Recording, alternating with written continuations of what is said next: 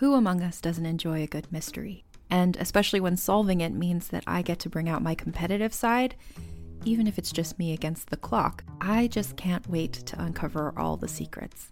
So, June's Journey is a game that is completely up my alley, and I think you'll love it too. In June's Journey, a hidden object mystery game, you play as June Parker, who's on a quest to solve her sister's murder and uncover her family's many secrets. Each chapter brings you deeper into the story, and it's set in the roaring 20s, so beyond uncovering clues, you get to experience the glitz and glamour of the time. June's Journey is definitely not a game I play mindlessly, which I love because I get genuinely invested, and a lot of it is a race against time, so there's a little fun added pressure of trying to find the clues as quickly as you can in each scene. There are also tons of ways to customize the island that you're on, learn more about the characters, and then new chapters are added weekly, so you really can't run out of things to explore. So if you think you're up to solve this case, download June's Journey for free today on iOS or Android, or play on PC through Facebook Games. June needs your help, detective.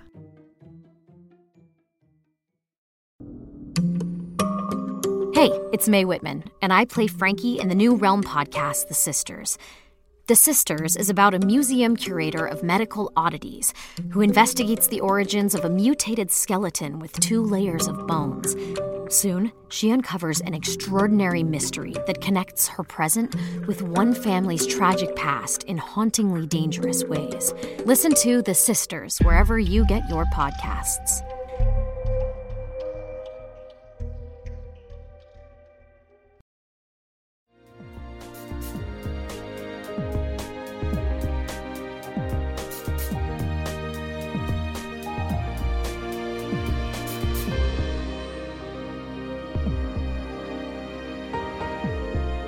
Lifetime original movies are a staple of any TV junkie's diet, and we take them very seriously.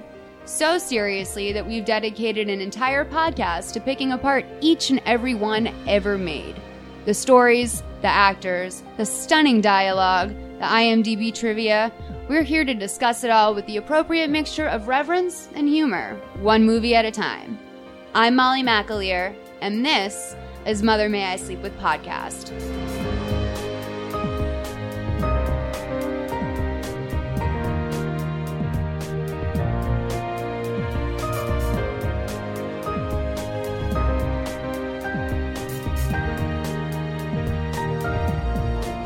Married?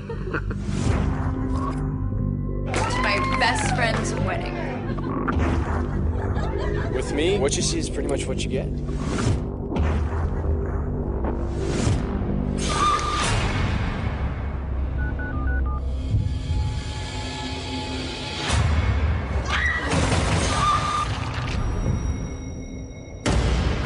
Police say the warning is out to women now that this man is still on the loose. They're worried he's planning his next attack. Calm, attractive. Psycho who likes to rough up defenseless women. Couldn't ask for a better couple.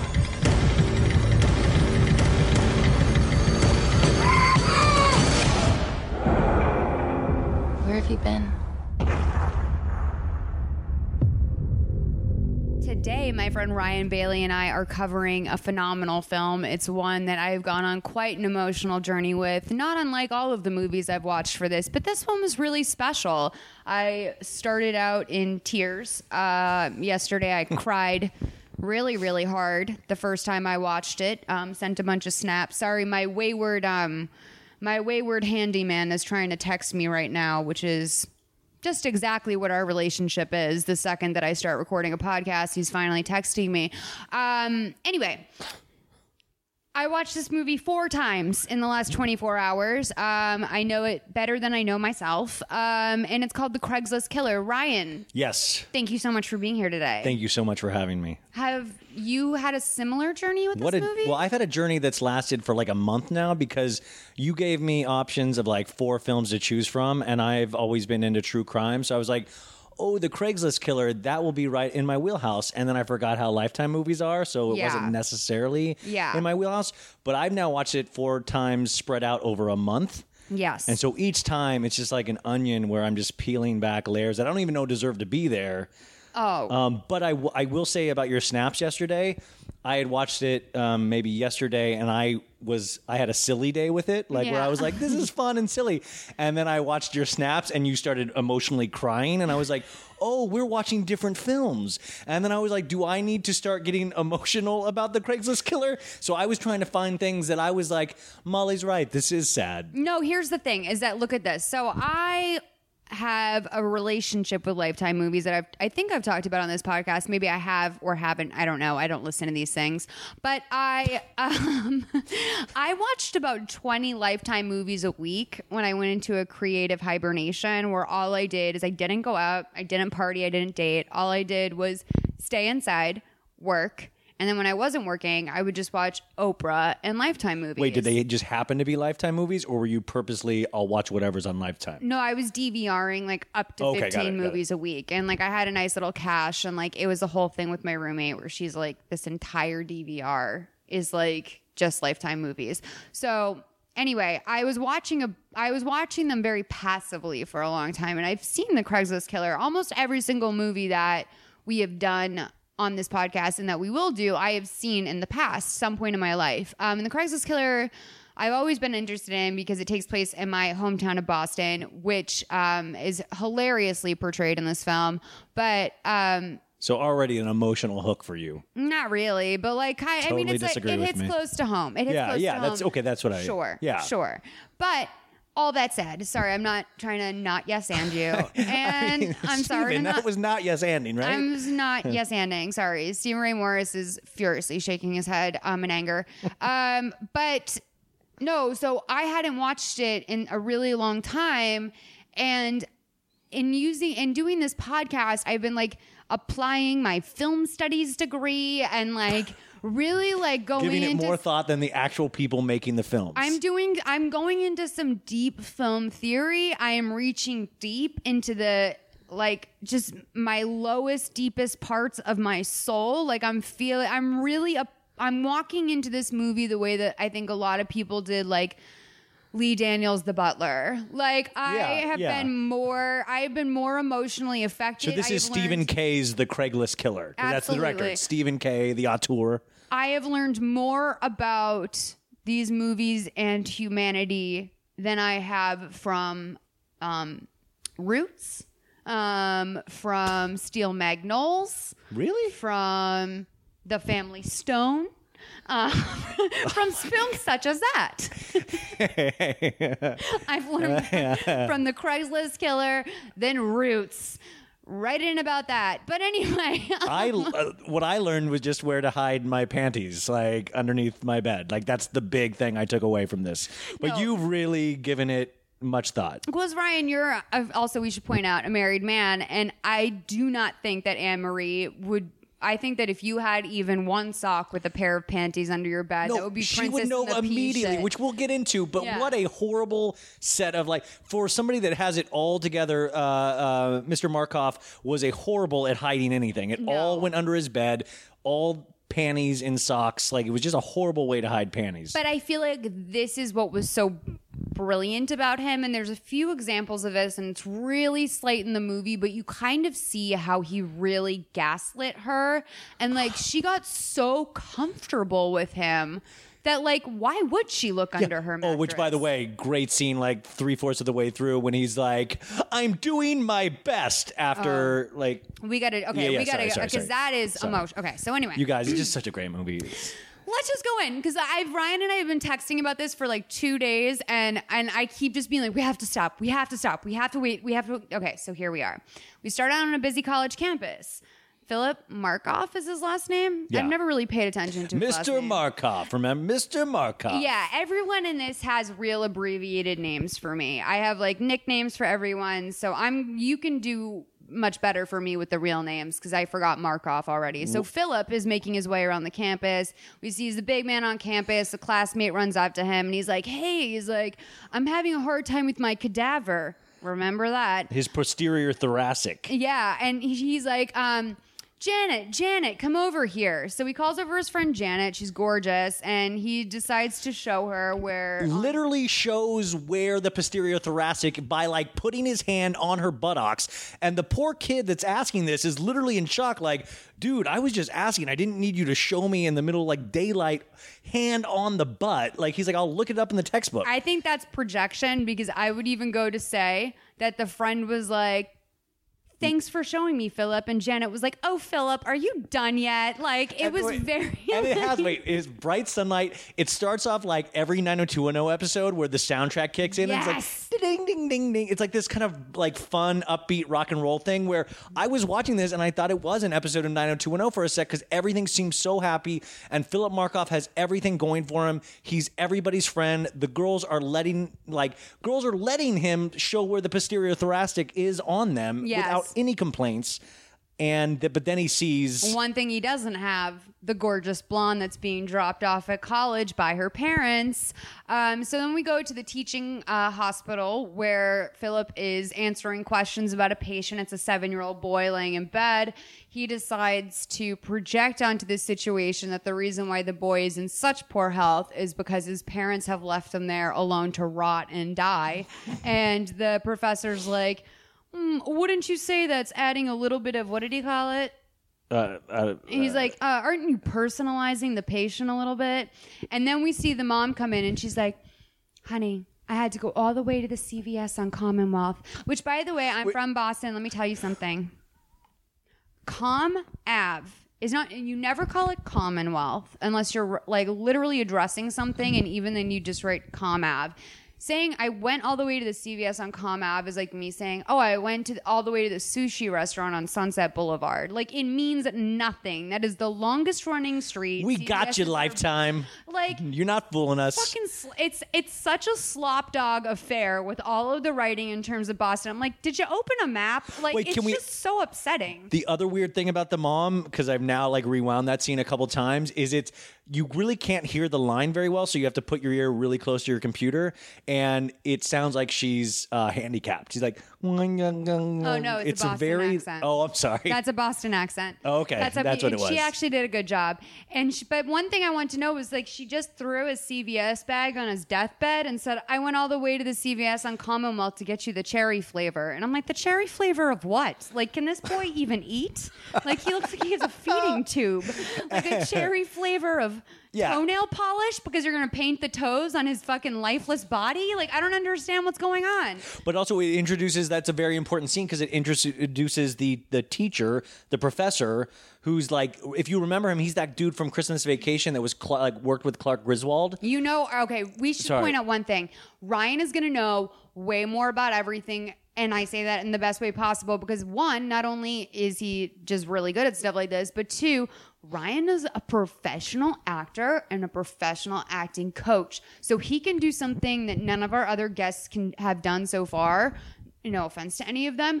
Ryan is able to pinpoint what is wrong How with these bad they people's really performance. are. Because like uh, you said something to me. We're gonna get to it later, but you said something to me about one actor in this in the way he was delivering your his lines. Yeah. and and I was blown away. I'm like, Thank you're you. exactly right. That is exactly the problem with this man's performance. Yeah. It was wild. So, So, but anyways, yeah, the, the professor. I was so excited to see this dude from Christmas Vacation, and like he he brings a little gravitas, even Yes. though he's Oh, a very yeah. bit player, you know, in most movies. Um, but it sets up a very important relationship for Philip Markoff, where again. It's like eh, the, the teacher points out like how amazing Philip Markoff is. Yeah, doc, Dr. Janeway is like, listen, Philip, I only give you a hard time because when every hospital in this country is calling your name, I just want you to know that no one cares about you more than me. Like, Well, they treat it like he's in the NFL. He's getting drafted to the May. Like all the hospitals are going to draft Philip Markoff. They're like, we bid on Philip Markoff. Yes, that's exactly right.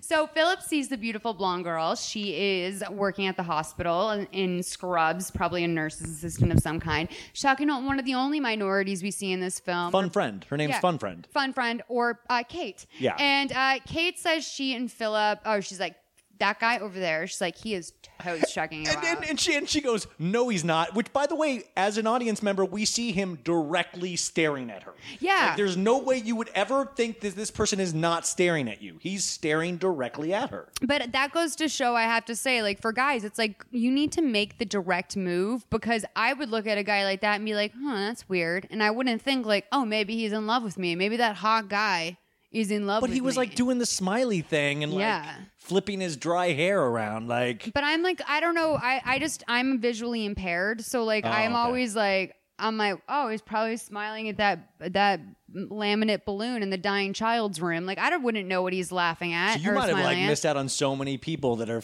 clearly flirting with you. Oh, my biggest realization of my like entire life is when I go back and read my blogs from college in my early 20s and how hostile I was to guys that were clearly hitting me. I'm like, Oh, and you would never believe it. Some guy walked up to me at the bar last night and said, I love your outfit. Your eye makeup looks great, but you don't have to try so hard. And I was like, Let's go to "Fuck Commonwealth." Him.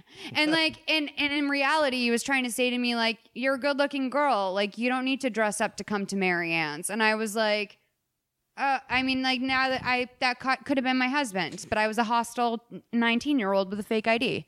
I'm Um, so sorry to bring that memory back up for you. No, trust me, I've I've run I I blew through so many geniuses in college. I could have missed out on my Craigslist killer. But also point out to the audience, though, um, we're only in the first three minutes of the movie, and he stared at her on campus once, and in the hospital is like a full stare where the friend sees it, and she's sees it but is unaware that he's staring at her. Absolutely. So then now number three, because all good things come in threes. He sees Megan on campus. That's the expression, right? Good things come in threes. he sees Megan on campus and she's studying out loud to herself. And he walks over, he introduces himself. He's like, instead of studying, he's like, you should be cutting loose. Like, just go out. You if you have a test tomorrow, whatever. Um, Airing out your brain, he says. Yes, air out It's the your weirdest thing I've ever heard in my life. I was like, is that a, a term? I've never aired out my brain. Yes, and he's being like super manipulative about it because any guy that likes you should want you to succeed. And Like she's studying, he's literally like, "You don't need studying. You're great. I don't need studying." And he points out how much he doesn't need studying. exactly. Like I don't need to study. Wow. Okay, then come on. I'll quiz you on the way. 729. I got your page number. On the way to the place I always go the night before an exam. Uh, you know what? I really have to study, and I'm, I'm not that you know run away with a guy I've only known for 30 seconds type of girl. So Okay. um, okay. SUNY Albany, summa cum laude, uh, BU Med School, second year, top 5% of my class, not bragging. I love animals. I don't like birds, though. Uh, I am an unapologetic member of the Young Republicans, but I also don't really like to talk politics. Uh, sometimes I work too hard, and when I was little, I really hated wearing full-length pants. Strange, isn't it? and um, in case you haven't noticed, I really like you. So one thing I found notable about this speech, besides the fact that he's a young Republican and Megan didn't bump on that at all, is that he's talking about SUNY Albany like it's a really good school. He's like, "Yeah, I graduated summa cum laude from SUNY Albany," and I don't know if I'm just like a private school, like liberal arts education bitch, Yeah. but like I think of all SUNY schools as like embarrassing. Really? I mean, I don't know. I went to ASU. I don't. I'm not the person to ask. So I don't know. I kind of feel like that's better than Really? SUNY Albany. I mean, I don't know. I don't know either. Like I was more. I mean, I I just thought I was like he. If this was today, he would be pro Trump. Yes, And I also like, but he also says he's a member of the Young Republicans and he hates birds. he hates birds. Which I was but- like, does this come back at some point? Is like the bird thing? And Well, it he goes, doesn't. I love animals, which is interesting for a sociopath, Yeah. but I hate birds. Yeah, and and then he also says um, he hates wearing full length pants. Mm-hmm. And may I point out, we've only seen him in full length pants. So he literally, I was like, this guy hates his whole life. He's Hates it. always wearing full length pants. Hates it. So he's like, okay, first date. When they're doing the meet cute, he said um, he uses the line he asked hopefully, like. How are you doing? He asked hopefully. It's like if I said, Molly, how are you d- doing? He said, wondering. Like I like it's so it bugged me so much that like this is one of the things that he does that like oh my god I've never heard a guy talk like that before. I need to get my pants off for this guy. Yes, my it's like how literary. Yes. Um. So he takes her to Foxwood Casino, which only someone from Massachusetts knows is like I mean, I don't know. Like, it's not a hole, but it's also like, first of all, what kind of guy takes a, a classy girl like Megan from an upper class New Jersey family? Not to say like New Jersey is like peak life, but like, what? She, Megan is from ritzy New Jersey, and he takes her to the Foxwood Casino, which is like, I guess, kind of chic, but not really. It's like uh, where Kathy Griffin plays when she goes to the East Coast. Oh, it is chic. Um, it's a full blown hour and a half plus drive. From the really? That's what I was going to ask. Like, Yep. And Um, um, they make everything seem like it's five to ten minutes apart. Yeah. No, and and also like so we're 5 minutes into the movie and also you like I just want to point out to the audience there is not a a hint of darkness in this movie yet. Oh, There no, is not a a. This is a romantic comedy that's not funny so far. Like it is very upbeat. Yeah. And like even the casino thing, he's a little cheesy, but he's not lascivious or like you think, oh, he's gonna kill her. Like you just think he's really like in love with her or like trying really hard. No, only a girl who has been watching and rewatching Lifetime movies four times in a row would even pick up on the fact that the first move of her trying not getting her not to study was a manipulation. Yeah, you. I mean, you brought up gaslighting already, and you brought like, and I like, I was literally like, oh, I would watch like a whole season of this on like ABC Family. Yeah. Like, it was a very different vibe for me watching it the first time. But I've just become keenly aware through doing this podcast that I am like legit psycho bait and like I probably will I mean like look for me in a blue barrel at the bottom of the Pacific like in maybe 6 months. So yeah, I found her. Um, no, but I do think it's it's very very interesting that he does convince her within like two minutes to give up on her hopes and dreams of studying for this test. absolutely. She's like, "Yep, I'm going to go to a casino." So he takes her to Foxwood and he loves to gamble and uh he and they're tells having her, a blast Oh, they're having a- together. oh yeah. And She's like, like blowing on his dice and stuff. It's very cute. And like he's telling her some of his tricks for the trade for gambling. And what he likes to do is close his eyes and quote, feel the number. So um, immediately he loses and like they have a playful banter about how it's her fault. The waitress brings over a Cosmo. Um, Megan sets up a, a strict boundary. She's one drink only tonight. She needs to be good. And he's like, hey, the rush is good for your brain. The cyclopropane. endorphins like, endorphins yeah like and then and then he quizzes her right then and there a quiz that like a, a question that'll be on her test yes. and she gets it right and he's like see so then he goes, I know I'm, uh, this is probably way too late, but uh, you're not dating anyone, right? Well, I was dating Leonardo DiCaprio, and then he moved to Hollywood and got all famous, so I dumped him. Right.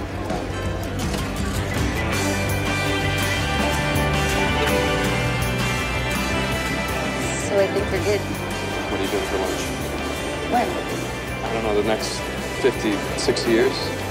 and by the way that's like a horrible line because do you know how many lunches that is? Like I, it really bothered me in the like like go like 10 years like that's so many lunches and like like dinner i mean it, it just bothered me so much. He goes 50 or 60 like and also men die earlier than i don't know it would just But here's the one thing is that as a woman, like especially if you're because I have to say like most 24-year-old women will uh, accept a proposal from anyone who asks. Like you're just your brain isn't fully developed you're like blown yet. away that somebody's asking you to marry him I mean, like I mean that's oh, like, oh yeah, that's what he's saying. He's saying I don't want to have lunch with anyone for the next 50 or 60 Oh, that years. I thought he actually just wanted to eat lunch with her for fifty. Or, no, yeah, no, I know what you're yeah, saying. yeah, yeah, yeah. But you're saying most twenty-four-year-old girls would totally accept a marriage proposal. like if they heard I want to have lunch with you for 50 to 60 years, like a person who maybe has some like porcupine skill whatever they're called, porcupine pokies, they would be like, "Hey, that's not that's not normal. That's maybe a sign. Maybe only, you know, only guys that I have been with who are fucking mental have been like I love you. I'm going to marry you within three days. And honey, who falls for it? Hook, line, and sinker every time. Blue This Barrel Molly one. McAleer. Blue Barrel Molly. Um, Oh my god. So anyway, but no, these- by the way, they're legally married at this point. After that line, I was like, I wrote like, these guys are legally married. Like- we're we're six minutes into the movie. They're going to be together for the rest of their lives unless something is wrong with Philip. Okay, so these fucking morons are literally moving in together in the next scene. We're seeing the U-Haul outside of a building called the Talmadge. Uh, the apartment is fucking huge, and I'm going to tell you that an apartment like this in Boston, it was first portrayed to be like in the BU area, and if that apartment was in the BU area, it would cost probably three to four a month, especially in a historic building. Um, G's. now that I, yeah Okay. now that i fi- oh yeah and now that i find out that it was in quincy quincy uh I, I I don't know how much it Well- was, but it's at least two grand a month. But which- also, I think that's a that's a lifetime add-on because then when I was actually like researching the real case, Right. they were living like barely paycheck to paycheck, and like sh- like in her testimony, she was like, we could only afford like we couldn't even afford to go to dinner. So like, oh, I don't know. I think Lifetime made it. They probably just got a cheap location. I That- feel you. I feel yeah. you. Um, so, oh, Phillips, like, You told your parents we moved in together yet? Philip, I'm. Look, it's important to you, okay? So it's important to me. I know. Okay. And I'm gonna tell them, I promise. I just don't wanna deal with the. You're so young. You've only known him for six months. Are you sure about this? Blah, blah, blah. But I promise you, I'm gonna tell them. Okay. Hey, I have an idea. Uh oh. How about we stop unpacking, order Chinese food, and study together? Well, that sounds nice. But I got a study group tonight I got to go to. Microanatomy. Ooh. Right? The worst part is, it's probably gonna go all night, so I wouldn't wait up for me either. But we can celebrate tomorrow. I'm a med school widow already. I knew this would happen. it's a whole thing. No, but two things. Doesn't it stand out for you immediately that like we just three minutes ago heard that Philip Markoff does not need to study at all. yes. So the fact that he needs to study all night is not a red flag for Megan. Like that's crazy. One and two. This is the first of many scenes that this movie does horrible at with passages of time. Yes. like they go from the gambling scene to moving in the next day. You would literally think it's the next day, even though I know as a realistic person that it probably was a month Well, later. or they say later it was six. You've only been dating six months, so when they moved in, it was the six month mark. But it seems literally like the, The next, next day. day. And also, we have to remember Megan's not in med school yet because as he's leaving, he puts on his lucky Red Sox hat. Remember that hat, honey? Uh, and she's like, "By the way, will you um, mail my med school?" applications, which I thought was going to be a T for him to not mail them. I did want to say that I'm always shocked when they can license official sports gear for movies like this, especially when it's used as a calling card for a murderer. Like that Boston Red Sox cap, I'm like, who over at the Red Sox was like, yeah, sure. Yeah, That's that. Uh, it's important that we actually license this to them. Exactly. It could have just been a random red B on a cap, but they have went for the full logo. So anyway, Megan and Philip are on horse-drawn carriage, which I'm not sure they do in Boston. She's cold, and he's like, Uh, let me teach you a trick about warming your hands. And then he puts them in his sweater, which, let me point out, is not a trick. That's actually how you keep things warm.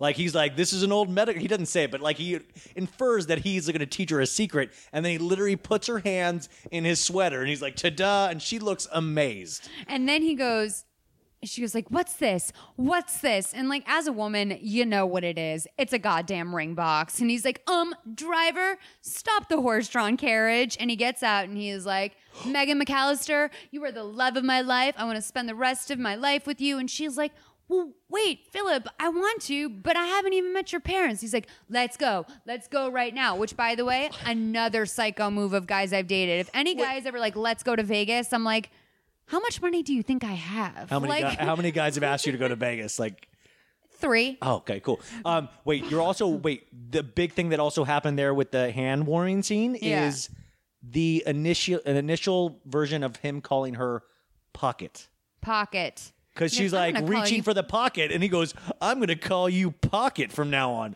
That's like if like I'm gonna call you elbow, Molly, or like here's zipper. You well, know, like also, like, I kept thinking after the fact, like, that's basically like a slang word for vagina. And like, that might be how he thinks of her. Mal, you really that's way too deep. I'm sorry. He's not literally calling her Pocket? pocket because it's vagina. No, I know it's not, but this is, I think that, okay, I think the point of this, Pocket is not a cute nickname. It's a horrible nickname. It doesn't make sense. It's what boring people call each other, and they're a boring couple at this point because we don't know he's a serial killer. Now, I'm thinking that he is a sociopath, and Okay. sociopaths learn how to act like humans from television, film, and music. And so he's probably thinking, oh, a couple gives each other a cute name. I'll call her Pocket. Which is like, oh, what? She's just a thing for you to store things in? Ah! like, I don't know what, your dick? Wait, so do you think he You fucking murderer? Do you, do you think he? Do you think he had that pocket thing in his back pocket to use days before he actually told her he- she was pocket? No, because that's we knew the gun was there. So, um, so he's like, "Let's go meet your parents. Let's go. Let's go to Jersey right now." And there's this weird moment where she's like, "They'll think we're crazy," and Philip turns it on her, and he says, "I know, I know this is going to sound cheesy, but I want to get their permission." Yeah. And it's like, "No, you didn't, Philip. You just proposed to her." And you made her move in with you before that without permission. Absolutely. Like, but like don't don't turn this on her like this is now your brilliant idea. Like she's like, this is improper. So But when they were about to meet the parents, I thought this is like when it's going to turn into a screwball comedy. absolutely. Like he's, it's going to go horribly. well, because did you notice the sound alike song in the car was kind of like a R&B? must be the money? Well, yeah, the R and B song. No, the Nelly song oh. must be the money. Oh. Yeah, Like I started shazamming the songs towards the end because I was like, there needs to be a Craigslist Killer soundtrack because they this was all like decent music for like I mean horrible bland decent music, Yeah. but like they could have done a soundtrack. I have to say that the song that we're gonna get to in the montage in a little bit is like it. I it will haunt me for the rest of my life. There's only one other movie. It's called um, Sorority Wars, starring Lucy Hale. It was an ABC original movie, also starring Courtney Thorne Smith. And the opening um, song in that movie haunts me the way that this will for the rest of my life. So we go to the house. There's the must be the money thing. Oh. Philip's nervous. Can I say one thing before you get into the nervous thing? Mm-hmm. As this is an acting thing, this is an acting term. So at this point, the actor that's playing Philip Markoff is doing something we call playing the new truth. So at this, that's what it's called. Is that as an audience member, we don't think anything's wrong with Philip, except that it's called the Craigslist Killer. So we obviously kind of know. But at this point, he's playing it like just a normal crappy script. So he's not putting in anything in in the performance yet whereas a wink where like I might want to kill somebody. He's playing it completely like a normal douchebag, right? Right. Like you would not like he's not winking to the camera, he's not like hey hey hey. No, this is called playing the new truth. He's not giving anything away. So us as audiences going like, he's a great guy. He's a little douchey, but other than that, he's yeah, yeah, he's playing the It's new truth. It's normal to be nervous going into meeting the woman you're about to totally. And this and we see him get nervous, and that's a very normal reaction. So he brings Megan's mom uh, her favorite flowers, roses, and then he says to the dad, "And I heard about your favorite thing, Pinot Grigio." I'm a spritzer man, Philip. And he hands him what's one. Obviously, a Chardonnay bottle. Like, not to say I know my Molly, way I around. did not the, notice I that know my way around the wine section, but only uh, they don't put a Pinot. They, a Pinot Grigio has never been in a bottle like that. I love that. That's what you're like. Wait a sec. That's a I'm bumping on it. And he's like, Oh, um, I wrote, What kind of grown ass man has a weakness for Pinot Grigio? This man right here, I love. I'm not You even. love a Pinot? I love Pinot Grigio and I love Pinot Grigio spritzers. I'm I not, love a Sauvignon Blanc. That's amazing. Yeah. But also at the same time, like you can drink hard liquor. I, I just need my. Yeah, I'm a man. I'm getting to the point. Like I need my Sauvignon Blanc because it goes down like juice. Pinot's a little too sweet. Haven't tried Ramona's Pinot, but 'cause she can slam that for hours. But I was a Pinot like girl back in my day. Pinot. Do oh oh. yeah. Everyone Um, knows Ryan loves prosecco. So Megan's dad seems a little bit su- a little bit suspect of her. And during lunch, Philip goes into a brief haze, and we can hear his heart beating. His vision gets blurry. We're seeing it from his POV. it becomes like a David Fincher, mo- like a really crappy David Fincher movie. Like Yes. this is when we start to realize something might be wrong with Philip. and like props to the director for being so Fincher esque. Like Stephen Kay killing it. Well, it's like the, yeah, like it's it the, the auditory is a little messed up. Yeah. it does these little like quick like blurry, like it's very blurry. Yeah. Do you think that he like storyboarded that out? Yeah, here's what we're gonna do. We're gonna need a tight shot of this. No, I think they totally just winged it. passing the salad, tight shot on the salad being passed, also blurry. Um, so we can hear his heart beating. That's I thought he was having a stroke. Like it was crazy. Yeah. Exactly. I didn't understand it. And like, well, I we're, we'll explore this more as it comes up more and more. Um, and he asks her dad, David. He says, um, Mr. wanna go McAllister, call me David. Yes. And so he goes, I hear that you have an awesome short game. You play? Oh, yeah. Mr. McAllister, you know why we came here today. Yes, I do, and I'm sure you can imagine some of the questions I have. Absolutely. I mean, what's the rush, right? Yeah. Aren't you too young? Mm-hmm. What about your studies? And how do I know I can trust you with the person that I care about most in all the world? Yeah, that that about sums it up. Well, sir, with me, what you see is pretty much what you get. You know, uh, I grew up near Syracuse. Parents split when I was a kid. Not rich, no handouts. I, I had to work my way through school. Summa cum laude from SUNY Albany. And I love your daughter very much. You sound like the American dream. Isn't that a good thing, sir? Mr. McAllister, I would like very much to spend the rest of my life making Megan happy. No, there's no rush. You guys could live together for a bit. Really get to know each other. We have been living together for a bit. Weird. Yeah. Um, Philip and David come back to the house. Well, you you uh, you pointed this out to me uh, on the golf course is when we find out that his parents split when he was a kid. Yes. So you were the one that pointed that out to me because I was like, eh, I'll, we'll talk about that later. But he that's on the golf course. He goes, "I'm an all-American kid. You get what you see," and then he proceeds to say like every like accomplishment he's ever had, but then starts to get into some weird stuff like my parents left me when I was a kid. like it was it was a little bizarre on the golf course. But that's the other thing too that I don't I'm dying to know and understand about Philip is because like you will continue to see if you've ever watched this movie and throughout this podcast, there's never really a satisfactory answer about what happened Then- to him. no, not at like, all. Did Like, the brother suck an- his dick in his sleep and the parents watched? And I'm Like, not saying I would feel s- no, and I w- and I don't mean person like I would feel so much better if that was the case. I know. because it would give a reason. Like right now, Motive. Right now, it is so blurry, kind of like Philip's vision at the beginning of this dinner scene, this lunch scene. It's blurry in why he does any of this from here on out. Uh, also, may I point out, which is weird about the dad, when they go to play golf, and then the scene after. He's wearing three different outfits. The dad, the dad is at lunch in one outfit, Yes. goes to golf and changes, and on the second scene he changes and now has a cardigan over his like. 'Cause that's what He's like really- the share of fucking Lifetime. Oh, No, sorry. they were. This is how they hammer home wealth because that is really what North. This movie, I said to you earlier, this movie could only happen on the North Atlantic. As a person from there, this could only happen there. Laci Peterson, oh, there's all sorts of trash in there. This is some nice East Coast was this your dream? Was this like a family like? No, this is just everything I know. Oh, Like okay. this is everyone I grew up with. Like yes, of course you have your lunch outfit, your golf outfit, your post golf You're outfit. saying goodbye to the fam outfit. Yeah, you have 15 outfits throughout the day, of course. So Okay, now they're back. Um, and oh, and Megan, after you know whatever, he's like, "Hey, Pocket, we did it, we did it, Yeah, Pocket." in front of the door that the, they just said goodbye to the parents. The parents shut the door and they have a full scene in front of the door where Yeah. like it's like the parents could literally be looking out the window of this awkward conversation of like we did The it. dad's like jerking off, Treat my daughter right.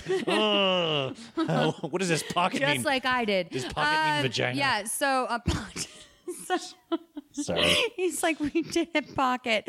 Um, we go back. So this is the other thing.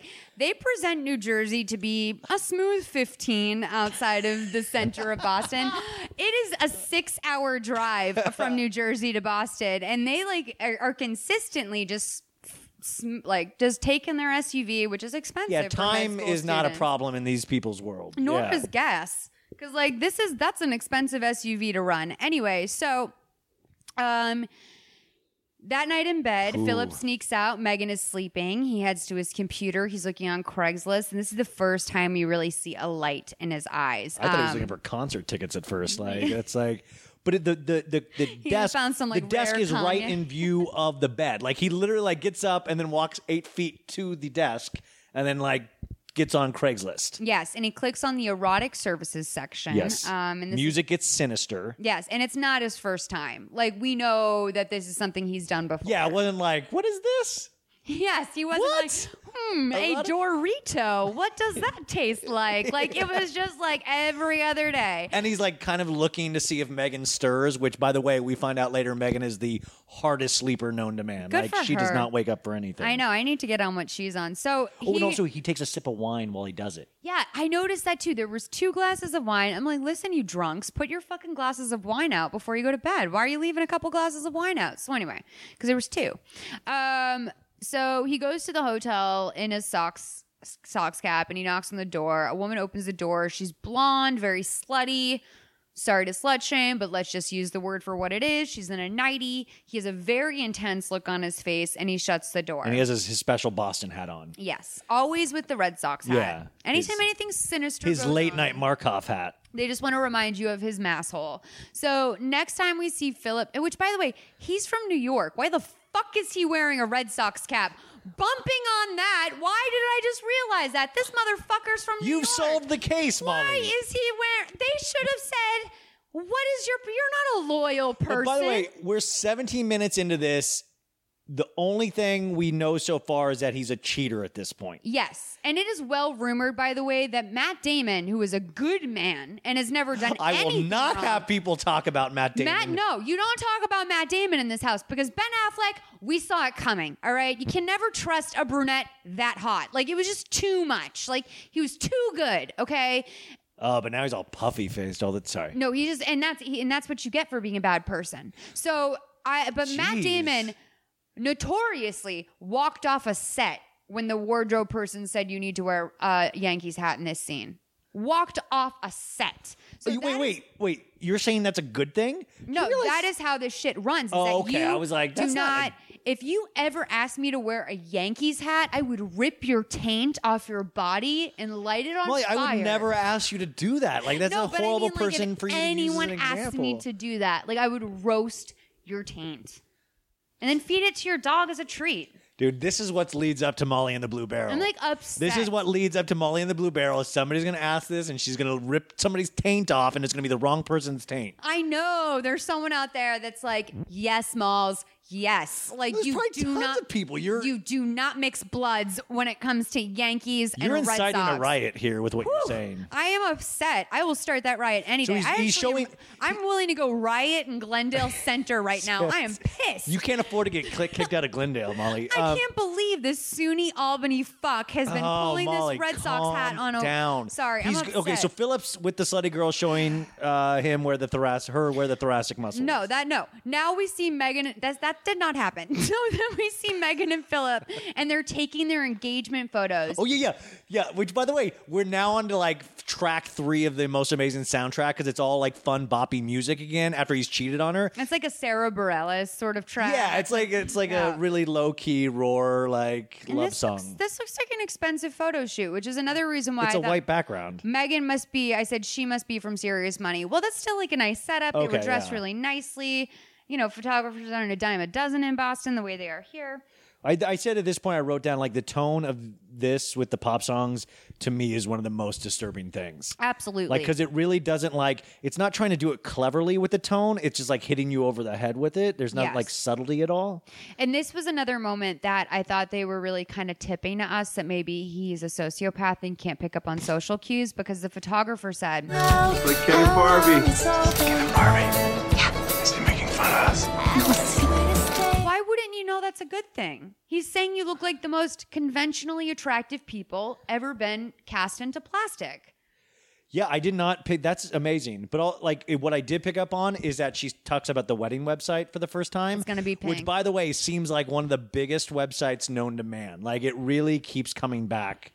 Like I this mean, wedding website. outside of Craigslist, it's the most important website in at least this movie. Yeah. Well, no. And by the way, when like because the the photograph scene goes into the, the next scene where she's talking about the website and he's surfing Craigslist while they're talking. Can I give a shout to the fact that they used a Sony Vaio no label coverage at all? Sony Vaio's like, yeah, you can say the Craigslist killer used a Sony Vaio. That seems like something. No, yeah. the, the, what happened was they were on set. Somebody either f- the the production person forgot to put the tape over it, and they realize like Sony is not gonna like watch Lifetime and like sue.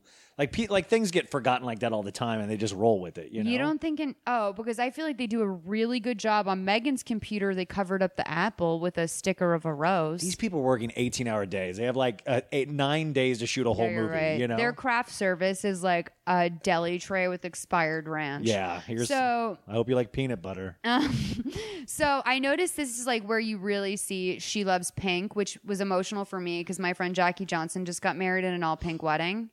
Um, she's wearing a pink BU t-shirt. She has a pink mug.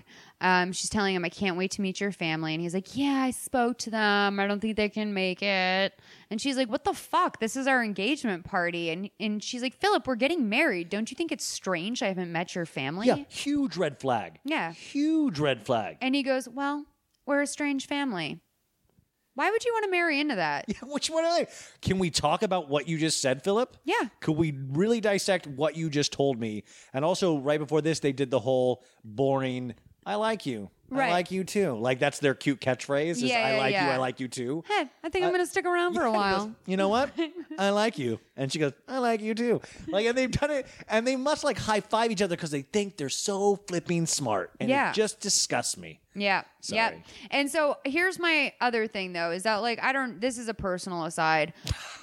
I want to know like before you were with Anne Marie who has a sister who lives out here it seems like you know and sure. like her family before you dated her Mm-hmm. was there ever I mean cuz for me I've dated guys and like they were great they was awesome but then like and and I would have even considered spending my life with them but then meeting their family and Mm-hmm. realizing what every Thanksgiving Christmas my child's Yeah. grandparents would be like Mm-hmm. I, it I was like I'm out I got to cash out like I'm I'm Yeah. taking my chips to the the table at Foxwoods and cashing out Yeah. I'm done Did I? So you're saying have I have I ever had bad experiences? Have you ever had that? And if you if you met a woman who was like amazing and like all had all these things going Yeah. for you, and she was like, "Hey, my family can't make it to the engagement party, and my best excuse for you is that I'm from a weird family," like, ask more questions. Yeah. No. I, I would. Yeah. Definitely delve deeper. Deal breaker for me. Yeah, I, but that's what I think Megan's big downfall is that she doesn't see some of these huge red flags, even to the point of like he's surfing Craigslist during this whole conversation. Yes. If it was my wife, she'd be like, "What the hell are you looking at?" And like she'd literally put her face in front of my computer. That is why I honestly think they maybe had a private conversation already where he's like, when I was eight, I woke up and my 10 year old brother was sucking my dick. Can I point out? Wait, wait, wait, wait. Can I point out now? Molly is so delved deep into the brother theory. She now. I thought you were going to say another theory, and you literally used the same theory, yet you had gone further with it. You, He had been You imagine. You literally imagined a scene where the brother puts himself in Philip's room at some point and sucks something on Philip's while body. the parents are watching and Oh like my i'm a writer okay Oh, oh, I'm sorry, Shakespeare. Like that's crazy. Like I didn't realize It is Arthur Miller was in the Shakespearean. house. Oh It my is God. Shakespearean. And by the way, who has the same Myers Briggs as Shakespeare? Ya girl. So eight inches Shakespeare took the Myers Briggs. cut. Um. so Philip spoils, uh, or Philip's. Oh, oh, wait. So we're at the engagement party, and Philip spots his mom come in.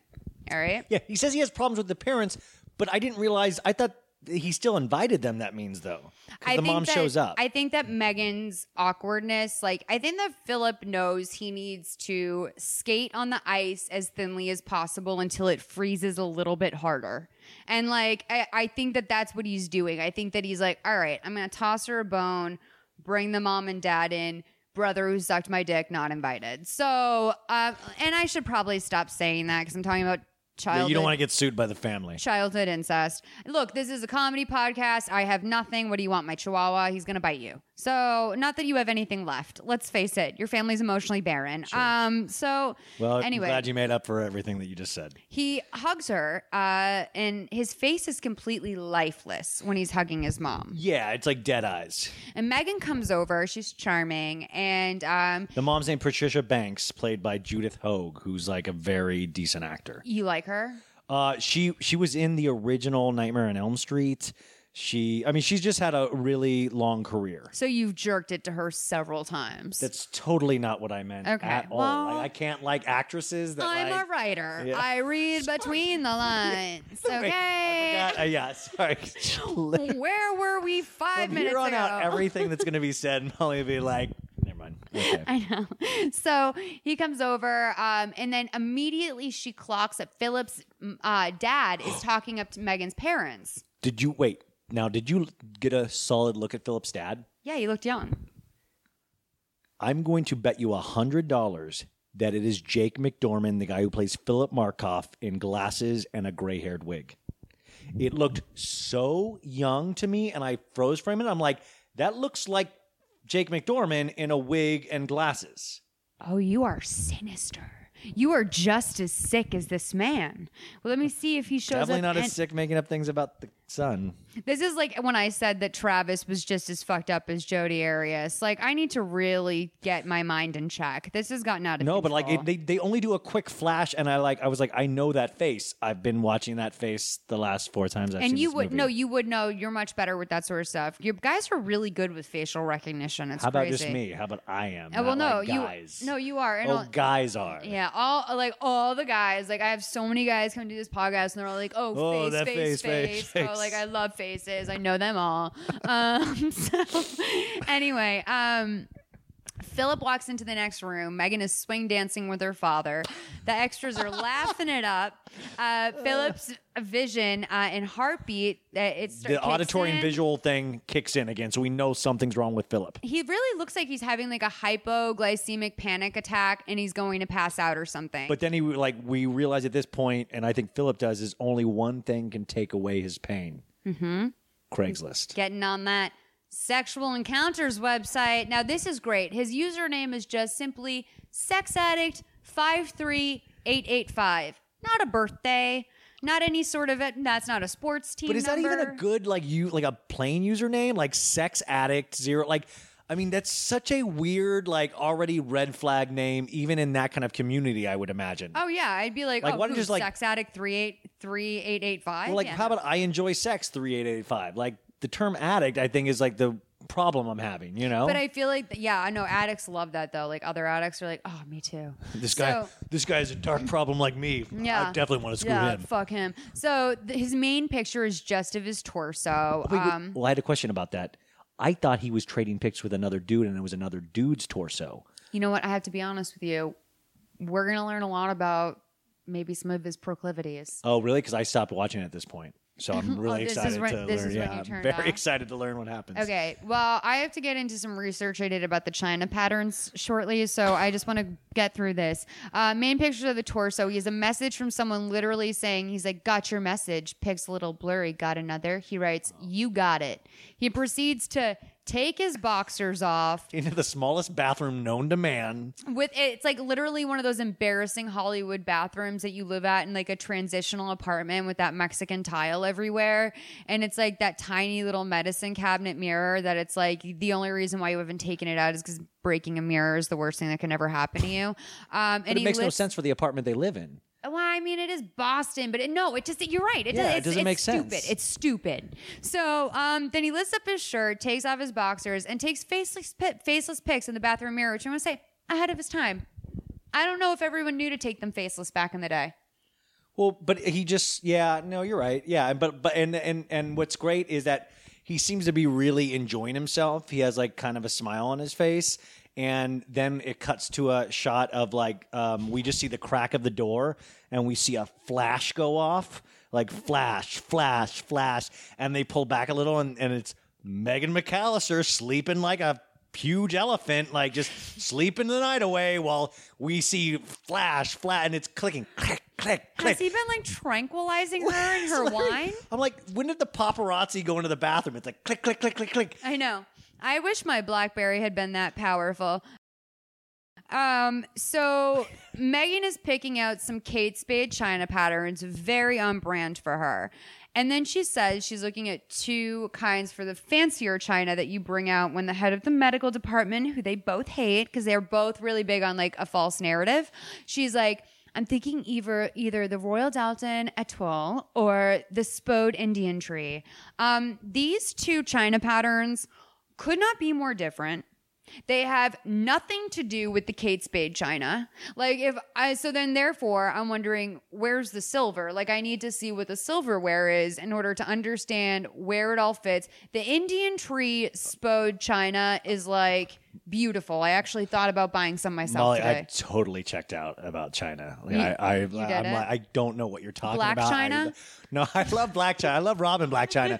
no, but like you're really passionately talking about China, and I feel like I'm planning my wedding again. Well, I'm telling you, this is some northeastern Atlantic shit. Okay, like, I I just- know my Spode. I know my Royal Doulton. I am in the mix. And then also Kate Spade. I'm like, oh, this is why we know Megan's basic. So, um, But also, this is also the moment where, like, my conclusion was, dude, he's turning dark because wedding planning is hard. Like, it's We not the little again. brother like touching his privates when he was a kid. Like, this wedding is driving him insane. It's so hard. The website getting that online is so hard. We this is the scene. Also, we see that it's hundred and six because she has the website up, and we see it's hundred and six days to the wedding. Yes, and so he starts to get the blurry vision again. Then we see him at Foxwoods. He's gambling hard By losing- himself, not with Megan. No, losing badly too. Everything's blurry, and we get the feeling that I don't know if you've ever known a gambler, but like gamblers to me are like almost the sickest kind of addict because it's like no one just purely gambles. Like you're gambling, but you also fuck too much, or you're gambling, but you also drink too much, or you're gambling so long because you're on cocaine. Like gambling is a very problematic. uh, It's one of the more problematic addictions in my mind because it goes hand in hand with a lot of. Not that all of them don't. No, it's true. I I do I do the Wheel of Fortune slots, and I'll stay there sometimes for like eight. I'm not joking. I'll like I'll get in like six seven hours. You're just such a sweetie. Like this man's blowing, he's blowing seven months of rent on a blackjack table, and you're like, oh, I mean, I love those penny slots. so can't blame No, him, because you can gamble for a long time and you can get a free drink here and there. Like Yeah. I get like so Phillips like gambling, but he also does this great thing as an actor at one point where he's like, "Let me throw this in," and he turns around for a drink and there's no waitress there. that he's was like, the best. "Oh!" Like you just realize like he can't like get like his luck is totally run out. He can't even get a free drink. He goes, That Oh. was actually, you know what? That caught my eye too, and it was the best because it was like, this is a man at his lowest because he also he lost. He was now at the point where he wasn't even dealing in chips; he was just putting cash down. on the auditory and vision problems, like total hundred percent going at this point. So he walks out of the campus, a little hammered. He walked out of the casino, yeah, Foxwoods. Oh, sorry. He walks out of Foxwood And Hammer randomly- and right onto the BU campus, which is again an hour and 45 minutes away from each other. This man is so drunk that if he even got in a vehicle, not only would he not even This make it out of Uber. the parking lot. No, this man would have literally been the guy that got cut in half by the Colorado freeway sign here in Glendale. Like it would have been Oh, a disastrous That- drunk driving accident to end all drunk driving accidents. Yeah. That would have been, and not that guy wasn't even drunk. Like this would have just been bad. It was bad. I just yeah. And he ran into poor Janet, who's um, The thoracic posterior girl from the first scene, and yeah, like I she's think that's a dinosaur. What? Is a thoracic posterior? That's dark, Molly. Okay. That's very dark. what you just you said. just keep saying dinosaur names. You gotta go in an aquarium. I Um, have to go to the aquarium. The dinosaur. so dark. um, no, but he bumps into Janet randomly, and he's wasted, and he's like no money to his name, obviously. He's like, "Ah, and he's like, hey, and they have a test the next day. Jen. Jen, a friendly face. That is exactly what I needed. You're in scrubs. You look cute. Where were you today? You missed a whole bunch of stuff on the test. I missed a lot of stuff, but I don't really, I don't care because I've got you and you're gonna give me notes because you're a good friend. So I'm your friend. I know. Wait. Oh, Oh, my God. Good. We're friends, right? Sure, we're friends, but you're getting all close.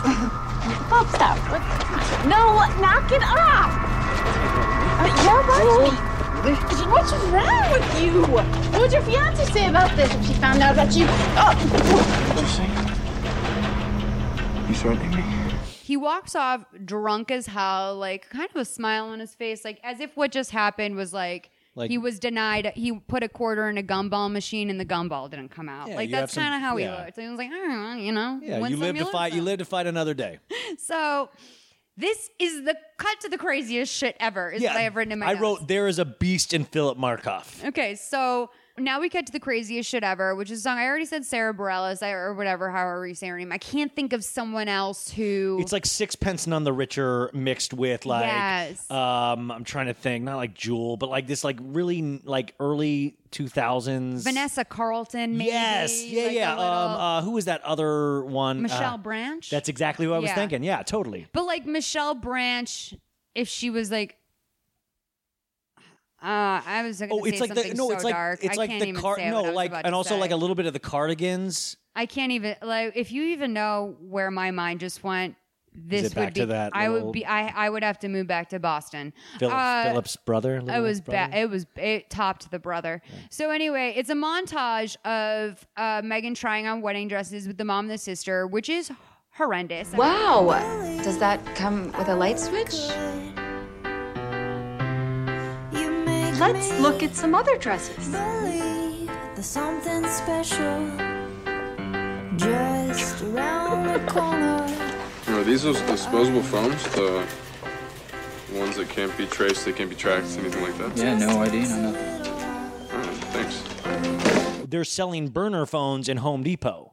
Like, and yeah, that's what I, because I thought it was all like him shopping and like one stop shopping. Maybe. And like he's questioning, like, hey, are these really like, and the guy's like, yeah, I guess so. He's like, these are the phones. They can't be traced, right? No matter where you call from, what you do, they can't be traced. And the guy's like, yep. And I'm like, if I was, look, if I have your, no, no offense to your friend's acting choice, I think he was right. I think that character probably. Sean is a- Prasad, you guys. Yeah, he has a Sean bedroom that Prasad. smells weird. That character has a bedroom that smells really weird. Sean does have a bedroom that smells totally weird. Okay, per- then perfect casting. Props to the casting director.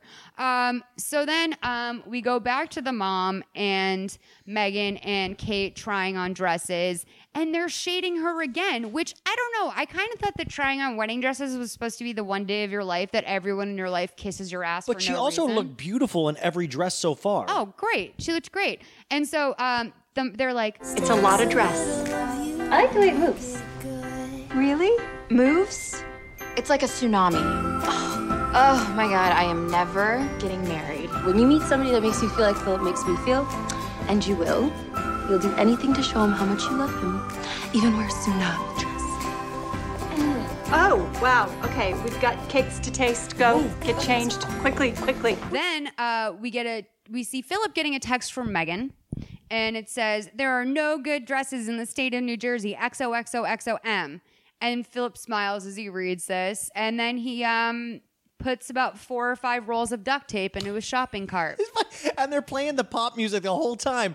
So it's a really like it's not clever because it's hitting you over the head with, but it's like a crazy montage for a lifetime film. Well, it's just bone chilling because it's like you could be having the best intentions, the best day of your life at any time, and a guy that you are planning on spending that He's day with planning on murdering. is picking up zip ties to murder a prostitute with. And like he's totally cool with it, and just also still very happy that he's texting with you. Like I, he's really divorcing himself from the situation. he could have been picking up Sonicare brush heads. Like it didn't matter what he was doing. But do you also think that the wedding thing, the the in that montage, the wedding scene was darker?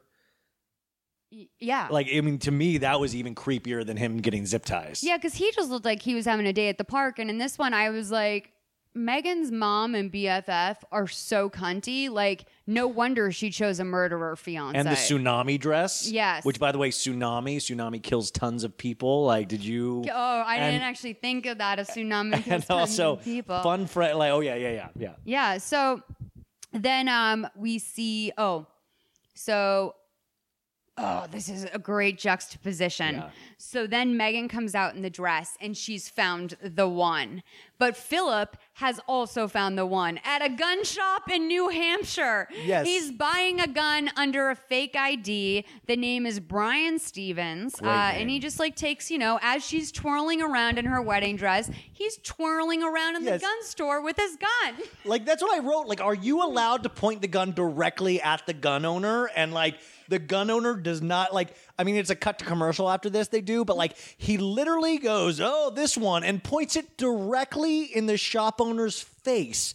And there's not, and there's no calling the cops. There's no like it's.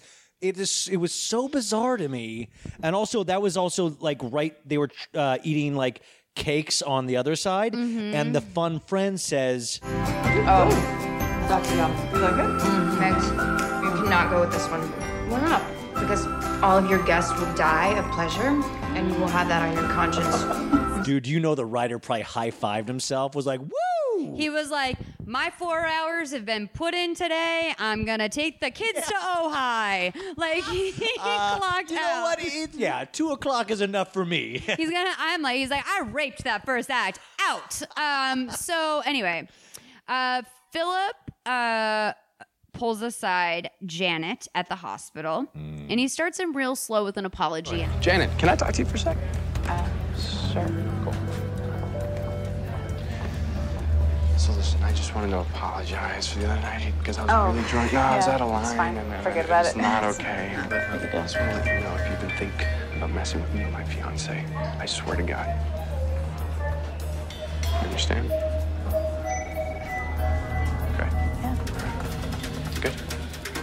Okay. The way that Philip this is where I go back and forth on Lifetime movies because Janet is afraid of him, rightfully so. But like if she had kind of thrown up a flag and said like, "Hey, Philip the star med student keeps physically threatening me." Um, and he told me that something's gonna happen to me if I fuck with him, and it's like, go to the Yeah, administration. that's you know what I I because I yeah I've listened to a lot of murder stuff lately.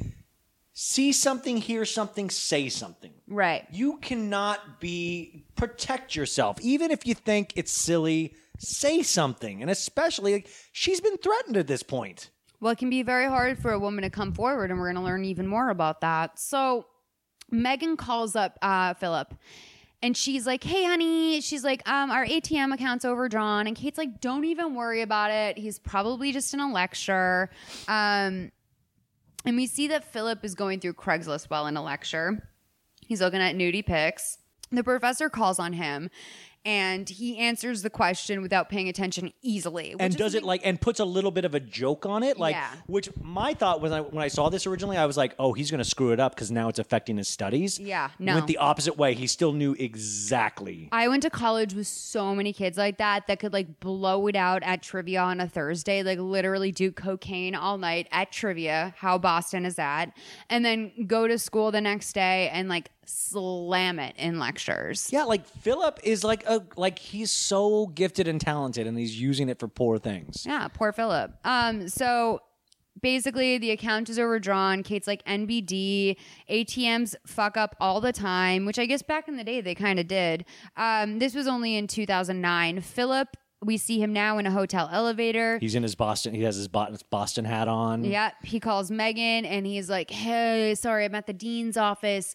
Look, I fucked up with the bank account, but I just got this NIH grant. I'll put all the money in the account on Monday." And she's like, "Oh, see, I knew he was amazing." And the whole time he's doing this, he is so cocky and confident. He's adjusting paintings in the hotel hallway and he's like touching like the ceilings. Like he's so cocky. This is not his house. And he's literally like touching everything and like making sure everything's in place. It's so bizarre. also DNA everywhere. It's a DNA factory. I didn't even think about that. Let's check the wallpaper. Yeah, there was some shit. Uh, there's some shit later on where I'm like, if he hadn't grabbed that Red Sox hat, that would have been the smoking gun to end all smoking guns. So a prostitute opens.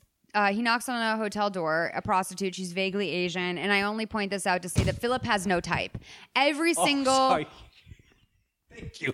No, no, I'm no just- that's a really good point No. I'm just saying that every single woman that we see him with, with the exception of Megan, who Yeah. is very like classically princess girl. Yeah. Every girl that he's with has a different sort of backstory, a different journey. A He's different colorblind. Look, he's colorblind, but also like the only thing they all have in common is that he doesn't respect any of them because they're escorts. Enter the Madonna whore complex. But like this, the the girl opens the door and like they cut it with uh, the fun friend popping a bottle of champagne. Did you get that symbolism? I didn't see that. No. Oh, okay. Um, but oh yes, because Megan is at home back in New Jersey because that's a 15 minute drive, and she's opening a letter from BU, and she was rejected from med school. It's a thin like are we I'm so done with thin letters in movies. It's like if it's a thin letter, you're not in. Like we know it already. Like why are you even like we see this every every movie with college. Like She's thin letter, like- you're not in. She's like, oh, it's a thin letter. Like as she's opening, it, I'm like, yeah. So why are you opening it? Yes, and the mom's like, no, it could be, and it's of course a rejection. So we cut back to the room with Philip and the vaguely Asian prostitute. He pulls out the zip ties and he's like, she's like, so you want to be tied up? And he's like, no, Not me. you. Yeah. And she's like, Well, I don't do bondage. And then he pulls a gun on her. And I do want to point out, because Ryan and I were arguing about this before, she did have a massage table in the room next to the bed. Well, let's just agree to disagree. Okay, let's agree to disagree. Whatever. Anyway, you guys can screenshot that and I'm rub it not in his face watch it forever. again. Anyway, um, he then ties her up, pulls the gun on her. He's like, I'm gonna fucking kill you, whatever. He pulls out her license from her wallet and he's like, I know where you live now. He's And like, he- you don't weigh 118. yeah. No, I didn't say that. He's like, brown eyes. Um, so he takes out her ATM card and he's like, give me the pin. And she's like, four, three, two, one. and he's like, And he's goes, like, no, really, give me the pin. she's like, four, three, two, one. And it's like, Philip, she's a prostitute. Like, she hasn't really thought about this. But also, Like, do you imagine how bizarre of dialogue that is? Of like, it it's not necessary at all. It doesn't advance anything. It's like kind of like a little like speed bump a little bit. well, and I like, think when he's losing at gambling, he also robs these prostitutes to Yes. kind of fund the. No, no, totally. I'm just saying the four, three, two, one. Like, it's just an interesting little bit of dialogue that I found really kind of like, oh, that's weird. Like, you're going to take a second to correct. I don't know. It just it stuck out to me for some reason. Yeah, you're right. Because she was very visibly afraid. Like that's not a position a normal person lies in. Yeah. you know, like you're like I'm I'm zip tied. Here's here's everything I got. So um, Oh, but then he's like, you know what? It's I don't need just money. I want a souvenir of the occasion. yeah. So after he duct tapes her mouth, he pulls out a razor, cuts her thong off, and leaves the room. Like. I don't even really understand how he got the thong off. Like he only cut one leg, and I'm like, I don't think they can show it like fully how he does it in a lifetime movie. That's true. Um. Anyway, so um, he's sitting on the floor for a minute, panting, and after that, I couldn't tell if he was freaked out or if he just looked like he like did a Sex- massive yeah. hit of heroin. I thought he was like orgasm. Like he's like, this Yeah. is the rush I needed. Now I can go back to the wedding website. He's like, now I know what China I want. 90 more days. Yes. So um, Billy Baldwin Dude, enters. effing Billy Baldwin is in this movie. I was like, what? Yep. It was crazy. Billy Baldwin all of a sudden is in this movie. Yep, and he's sex shaming Trisha the prostitute, and he's being like very abrasive with her. And he is like, "So why'd you bring a guy back to your hotel room? Am I gonna find any priors on you about solicitation?" She's like, "Look, dude, I don't know why you're questioning me. You need to go find him. This is obviously not the first time he's done this. This is like there was something about it that he liked." And then we cut to What's your Philip number? at home putting the thong inside of a sock. He stuffs it under the bed. Making an he underwear hears quilt. Megan come home. Um, and we cut back to the hotel room, and the woman says, Whatever he's done, he's done it before, and he liked it. which is totally true. True, but also at this point, like the movie takes a real turn because Billy Baldwin is in a different movie than the other people. Yeah. Like he is very like he's coming in with like I'm Billy Baldwin attitude. Yeah. Yet he's he hasn't earned it yet. Yeah. So it's really distracting. But I feel like if you're Boston SVU, because like you did say you were like, he thinks he's in The Departed or something. Well, because Alec, his brother Alec, was in The Departed. I think this is his version of The Departed. Okay, and like so. I think he came in with like, let's, um, um, he's grizzled. I thought Like, he was doing grizzled. his best like Chris Meloni. Oh, really? Well, I mean, See, I, I, don't watch SVU, so like you probably are totally right. But, well, no, I also just don't really understand the Baldwins. So, like, I don't see the appeal. Never found them attractive. No offense to all the Baldwins No, listening. I'm not Um, offended. so, Steven's like, damn it. Ugh. So Billy's watching uh, Billy and cop number B, cop B. We'll just call him cop. B. Billy's partner, which by the way, guys, if you watch this, look in every scene, he looks physically scared to be in a scene with Billy Baldwin. Yeah. Like Billy Baldwin must have been a terror on set because he looks physically scared to say his lines. Like Billy Baldwin, like pissed in a jar in front of this guy in their shared trailer. hey, I'll tell you a story about how Sliver went. Yes. he's like the, the he's watching the video. He goes, "Man, looks like a boring guy in a Red Sox hat." So um, we see Megan comes home. He's hiding the gun, whatever. On the six-hour drive from Boston to Jersey, uh, which took 15 minutes, she decided to come back to tell him that she didn't get into med school. He's like, "Don't worry, I'll go wherever you Just go." you and me, Pocket. That's what he says. And, by the way, he says that, but the camera does this little like move in where like we see him realize that he like Megan might be dumb. Like you literally see him realize like, uh, Oh, I might she's have lesser I than. might have picked a dumb girl. Like Yeah. he literally has that like you didn't get in. Yeah, I know. And like this is the thing is like I think love makes you dumb. Like she maybe would have gotten into a better med school had she, She not gone studying. to Foxwoods. Like she wasn't. Yeah, she wasn't studying because of like his pushing her not to study. Men like this don't want to see you succeed. If you are ever in a relationship where a guy tells you to put your priorities on the back burner to go have fun or further his life, you need to dump him because that's symptomatic of a much bigger problem. If you see something, say something and study. Yes. So I mean, no. If we're gonna put positive into this, let's do it. Like. So Megan drops him off at the hospital. And he's like, "No final fitting," because she's like, "I have to go in for my final fitting." He's like, "No final fitting." I'm like, "Oh, he's baby talking now." Um, back at home, Megan finds out she's been rejected from a pile of more schools. it's getting, it's getting crazy. Like it's really getting crazy. Like, no, it like looks like this scene in like a Miracle on 34th Street where all the letters come in for Santa. Like it's just, just all med school rejection letters. This is an embarrassment of riches. No, but also, I literally at this point thought like all the application fees. No wonder he's robbing like massage therapist prostitutes. Like, Right. it's so much money. And then her mom says like, "Oh, you got into St. Kitts. They have a great program. School I've never heard of." Her mom wants it more than she does, by the way. Yeah, and her mom's like, "Look, if Philip loves you, he'll wait five years and you can get married after you graduate." Five which years. mm, that's no, not And we know Philip at this point, he won't wait five years. And Megan is lovesick, and she says her dream right now is to be with Philip, and she's going to put her dream on hold and be with him. And if she wants to go to med school after she has kids, because that happens all the time, uh, she will just do that then. So then we see Philip is digging under their bed while she's at home. He pulls out a copy of Grey's Anatomy and hollows it out. Not the so- TV show, like a book. The book that the TV show was named after. um, and he hollows it out so he can hide his gun in it. And he's very pleased with himself. But wait, Molly, this scene takes 10 minutes. We fully see how, like, he takes the scalpel out, he cuts the full length of the gun. Like, we see the full thing. Like, we don't need that scene. Like, we literally could see him put a gun into a book and we'd get it. We watch him do the, like, it's like a, like a home, uh, like, uh, craft show. Well, because Megan calls him at one point while like he's doing this, and she's like, "Hey, we're gonna have a. I, I was thinking a beach wedding," and he's like, "Honey, I'm I'm just waking up from a nap."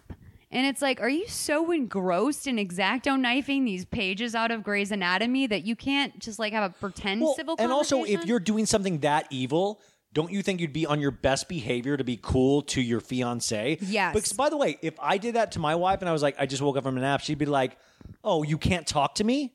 Yeah. You can't talk to me right now? Well, you know what? Fine, Philip. We'll talk later. Yeah. Like, and like, why would you risk that fight? But Megan is so not believing in herself at all at this point. Yeah. That she, like, she, she's just walked all over. She's like, I've driven 12 hours round trip upwards of five times to get fitted for this fucking dress. I've been dress. rejected by every school in the country, and I woke you up from a nap? And I'm asking you for a wedding in a free venue, and you're giving me shit? So then we meet at, oh, my favorite. Oh, this one kills me. Julissa.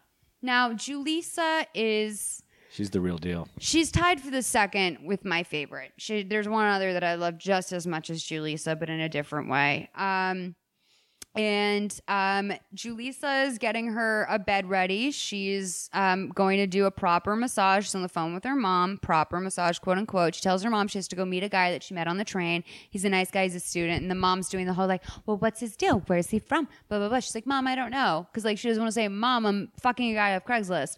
Um, so I'm obsessed with this. When she leaves the room She's very room, busty, too. She's busty. Yeah. And when she leaves the room, she's wearing a crop top and a little jean skirt. And one thing that I noticed is that part of it, part of the back of the crop top is connected to under her skirt, her skirt still. So like the logical conclusion for me is that she's wearing a thong bodysuit over a denim skirt, but that doesn't explain the cropped front. And then when she meets him at the elevator and they're both feeling it, they get back to the room and the thong part of her outfit is gone. So it's just a crop top. And I'm wondering, was it clipped to her mic? Wait a sec. Did you say elevator scene? Because she goes out to the elevator to pick him up. and then when she turns around and walks him back to the room, Okay. the thong part of. I the literally thought, like, are you watching like some unedited version and I got that scene cut out? But I No. guess okay. Yeah. Yeah, no, that probably is a mic thing because they have to like put it down and and yeah. Yeah, I don't want to ruin. I don't want to. continuity error. Like she's not wearing a thong bodysuit. Sorry for ruining. Sorry for taking Um, you out of the movie. No, I mean no. The the honestly, the thong bodysuit like ruined the movie for me. Like I rewatched that scene like four Yeah. times trying to understand the fabric, and I just couldn't. It being So, bad ruined it for that me. That goes into the scale.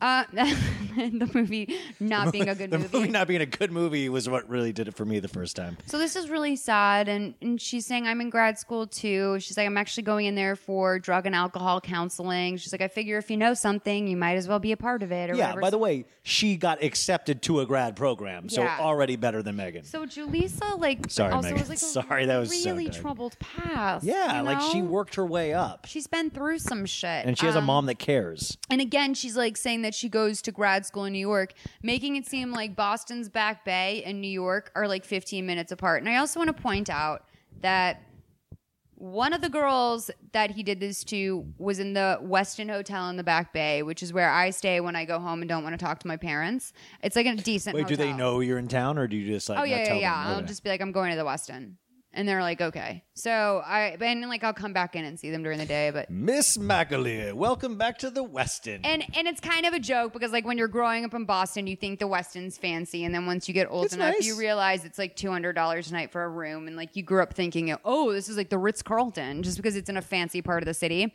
Um, and the other one was another hotel in the Back Bay, and this is one of the nicest non-suburban areas of Boston. Like this is for sure probably the nicest part of the city and the fact that this was going on in the classiest part of the city blows my mind. Like how were these erotic masseuses even what were they making on the massage to afford the The hotel? hotel, I wrote fee? that too. I was like, the, I literally wrote the numbers aren't adding up for me. Hotels are expensive. It does not add up. Yeah, it doesn't it doesn't make sense uh, for an erotic massage. Like what's that? Like 175 hand job included, like maybe a tip. I don't think they tip when you get a happy Well, ending. know what I thought? I because I then I started really thinking about it. I think she has back to back clients. Yeah. So she can get ten dudes in there. Rooms two hundred. She can want like two grand in dudes. Two hundred off the top of the room. She goes with eighteen hundred. So Julissa, She's being had a the heck of a fucking day. baller she is, when Philip pulls the gun out on her, she's like, "No!" and she 'Cause she's a slaps the gun. fighter. Yeah, she's already come back. She's sober, dude. She's been in some depths, okay?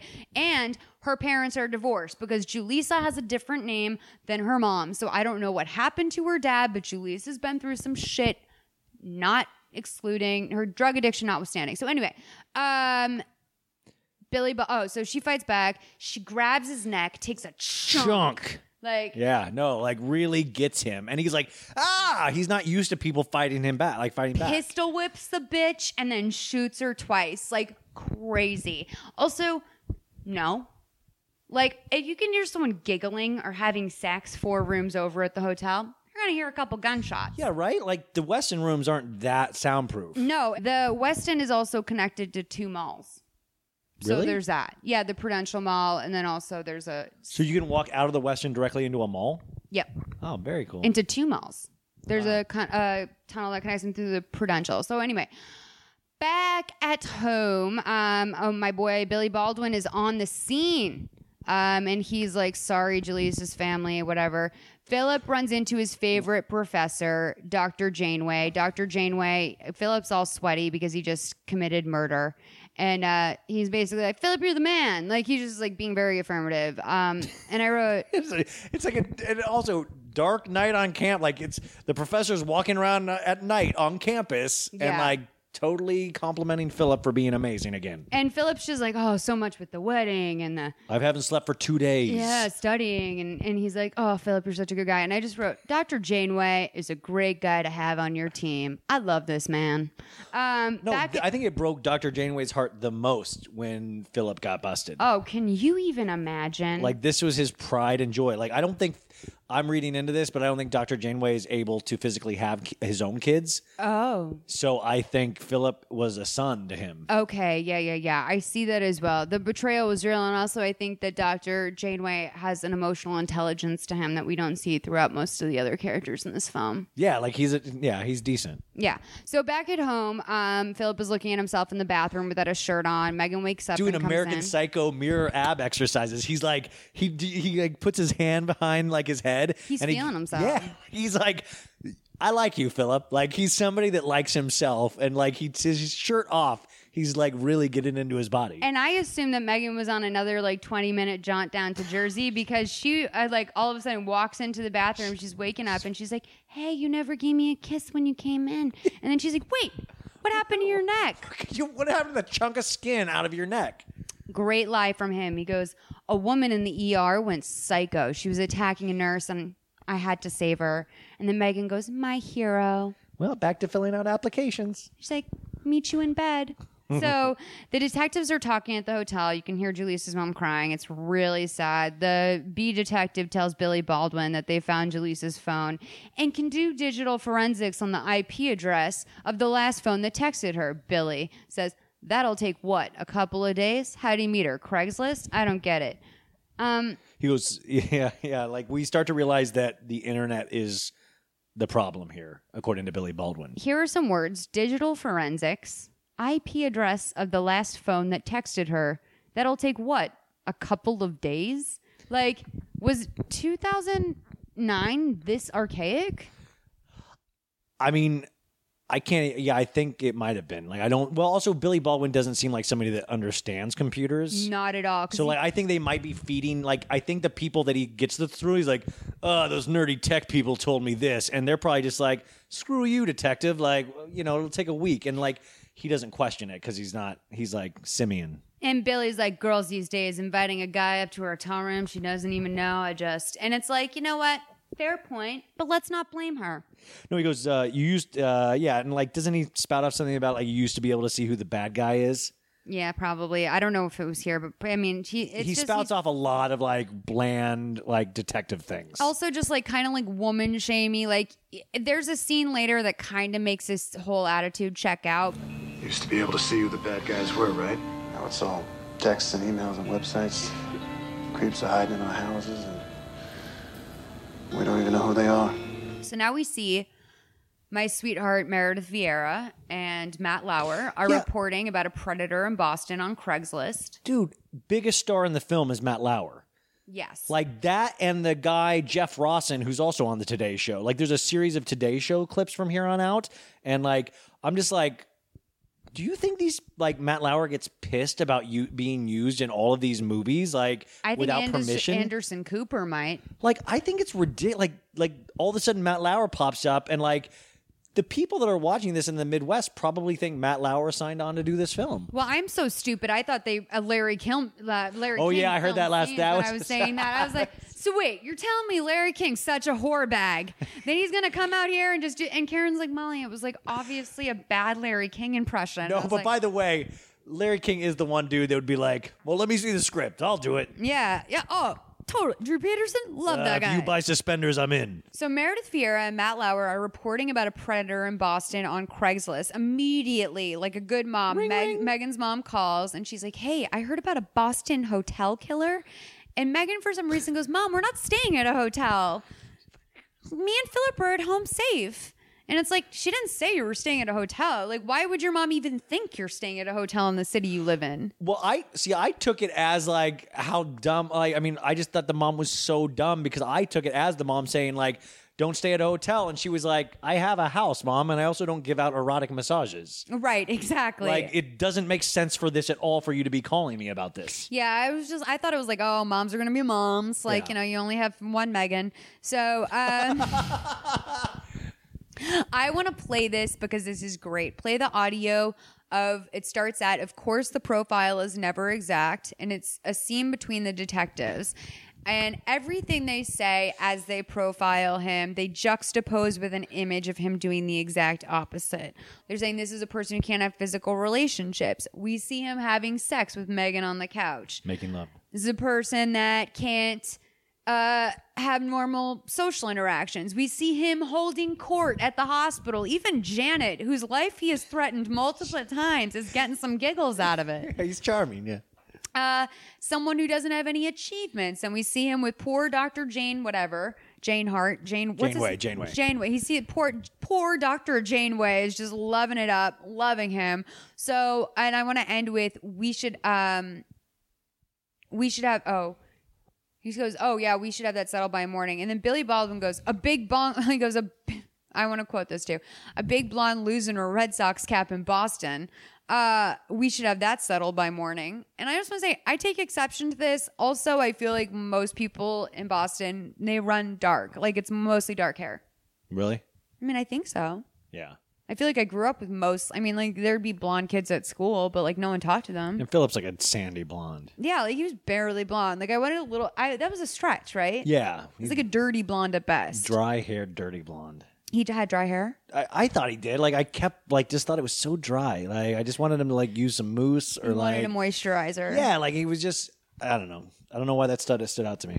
So uh, the superintendent knocks on the door of the apartment and he tells Megan, I need to talk to you. And then we see Phil. At the tables with his lucky hat on, which why would you still be wearing that hat in public? Yeah, like it makes no sense for somebody so Uh, like that says he's smart. Everybody says he's smart, and he's that's so dumb. Like, wouldn't you wear like a different team hat if you needed to wear a hat? Do you think that this is some sort of like sick revenge, like, like a Yankee revenge, where he's like, I'm gonna murder a bunch of people in a fucking Red Sox hat and let those fucking people know who Boston fans are? no, I don't think that. You don't think that had Uh, anything no, to do yeah, with Okay, no, I that do might have not. been reading in too much. Okay. Because that was the only way it could make sense to me. Oh, that's So- the only way. Yeah, so he cashes out, takes less drink. He's like, Anybody "Wait, he he wins fifty two hundred dollars. a lot of money. He's like, nope, I'm up. I'm gonna call it a night. He has three messages from Megan, various stages of uh duress. She's like, "Hey, call me.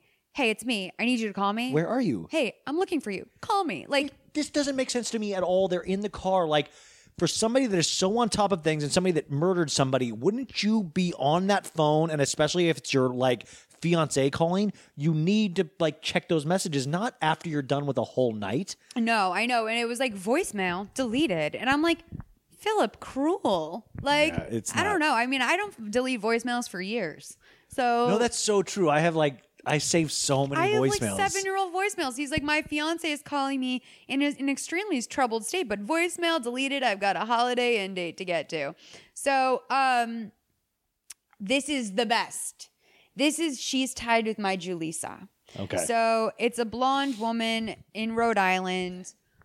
It's got that skanky Massachusetts, Rhode Island, sort of like uh, mm, Blake Lively in the town. Uh, Amy, what's her face in uh, the fighter Adams? Yes, and very like just like oh, you look like you've been used as a wash rag before. Um, and she's on the phone with her husband, and he's like, "Hey, is your client there yet? Love this relationship." And she's like, "Yeah." He said he's like ten away. So uh, it's just, and then he knocks on the door, and she says to Philip, "It's just a lap dance, just like the ad said." Okay. She goes to pull the chair out. He pulls out the gun. Her phone rings immediately. She doesn't answer. The boyfriend comes running in and starts beating the shit out of Philip. Most intense scene of the movie. It was crazy. And I'm like, I love this couple.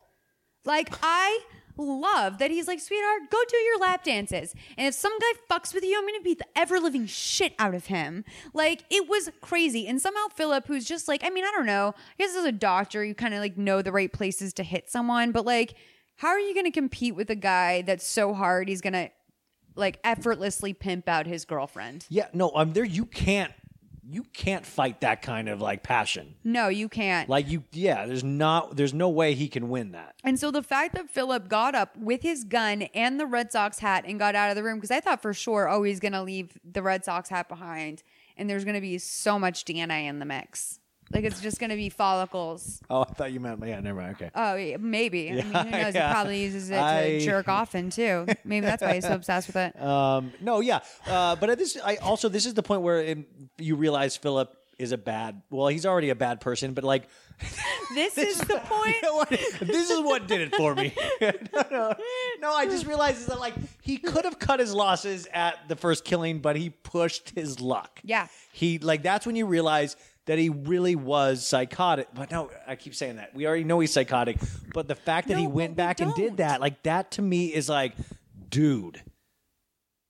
This is what Lifetime does, and why I think I was crying so hard yesterday is because every time you say, I know he's psychotic, part of you, any part of you that has a beating heart is like, but no, like, well, but he loves Pocket.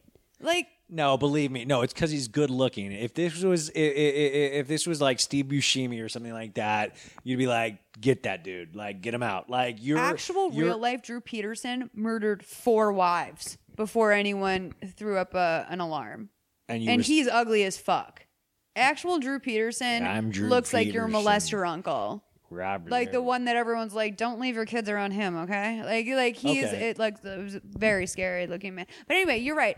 And actually, this was very accurate. The actual Craigslist killer. Look, neither of them are as tr- attractive in real life as they are Yeah. in this film, but pretty close. Yeah, like it was. De- it was like the B Rent movie version of Philip Markoff. And especially if you throw in the fact that he's like a med student, self-made, charming. Yeah, he's hot. No, like, and by the way, the real Philip Markoff, I saw a picture of him and I was like, oh, I know that yeah. dude because we've all like knows that dude. Like of like, oh, he's that nice guy that dates Megan. Like you know, he's like the guy you run into twice a year, and this is feeds into my theory. The quote unquote nice guy you see at a party twice a year that you're always like, he's such a nice guy. That guy is the biggest psycho you have ever met. The shit he does at home is the darkest shit you can possibly imagine. So I want you guys next time you see one of these people, you call them out right to their face, right then and there. Come on, guys. I'm just saying, I like people that show their ass a little bit. Like What? if you, I'm not like in 60, 60 days in? I'm saying like show their ass a little bit. Like I like a person that's not afraid to be imperfect in public. When you meet someone that's just like, mm, perfect party conversation, beautiful wife, you know, but that's blah, blah, very blah. that's a you thing. A lot of people want to see perfect.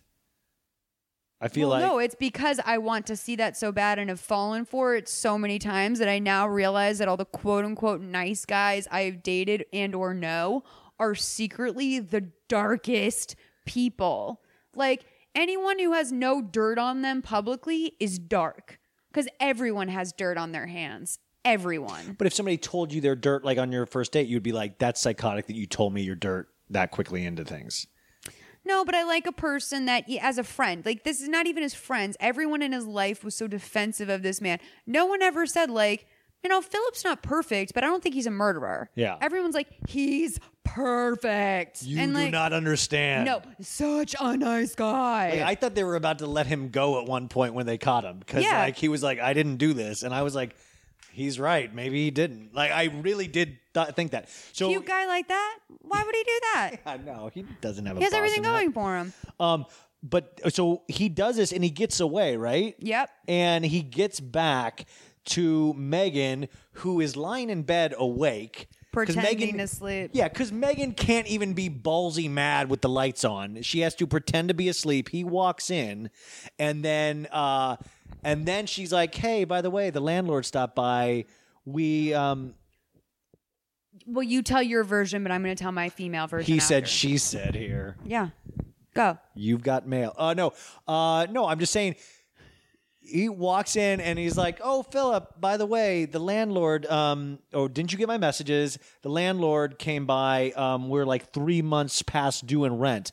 And this is what and then he like Philip literally totally takes turns the tables on her. He goes, "Oh, okay." You know how hard it is to be me? You know, like I have to be perfect all the time. It's a couple months' rent. So what? I was going to pay it. So what? And literally breaks her down to where I think she apologizes to him. Now, I'm going to give the female perspective because you're right, but this is the Thank thing. you. Megan never gives pushback. At any point during this movie, he says something weird, something strange, something that brings up question marks. She ne- question marks. She never does any pushback. She has something palpable. This man, he's already drained the ATM. Yeah. Okay. Now he hasn't paid rent in three months. She's laying awake in bed, so upset. And she sits up and says to him, I thought you said no secrets. Now, I have come into an argument like this and I've had some time and I've got my facts straight. I am on point. I am logical. I'm going for the gold. I have a fucking, and I hit that mark. And somehow What would you have said to him? I would have said exactly that. I would have said the it is actually impossible that you have not paid our rent for 3 months. We both pay rent. Where is the money going? You've already drained our ATM. You promised me no secrets. That doesn't seem like not paying your month, mon- rent for 3 months is eviction status. Yeah, especially one month I could understand. I wrote one month. I could, you know what? That happens. No, I mean, I, it hasn't happened to me, but like I could see that like you could get your way out of that. Three months, that's diabolical. I wrote this. This scares me so much. I think this might have been what made me cry so hard yesterday. I have totally been in that fight where I come in very calm and justified, yet upset somewhere deep down. Like angry but collected and also completely right. And the guy has just flipped the fuck out on me. And even though I knew it was an insane reaction, I went with it because I was like, no, I mean, I'm sorry. I want this to work. And that's exactly what she did. She's like, oh my God, I'm about to blow up my engagement. I've upset this man who's so amazing. Like, yeah, I made a note to ask you at this point. We've already covered a bit. Like, is he a sociopath, Molly? Because Mhm. at this point, like he really flipped the tables on. It was very clear what he did, and uh, and but then I was like, oh, maybe they're gonna reconnect as a couple.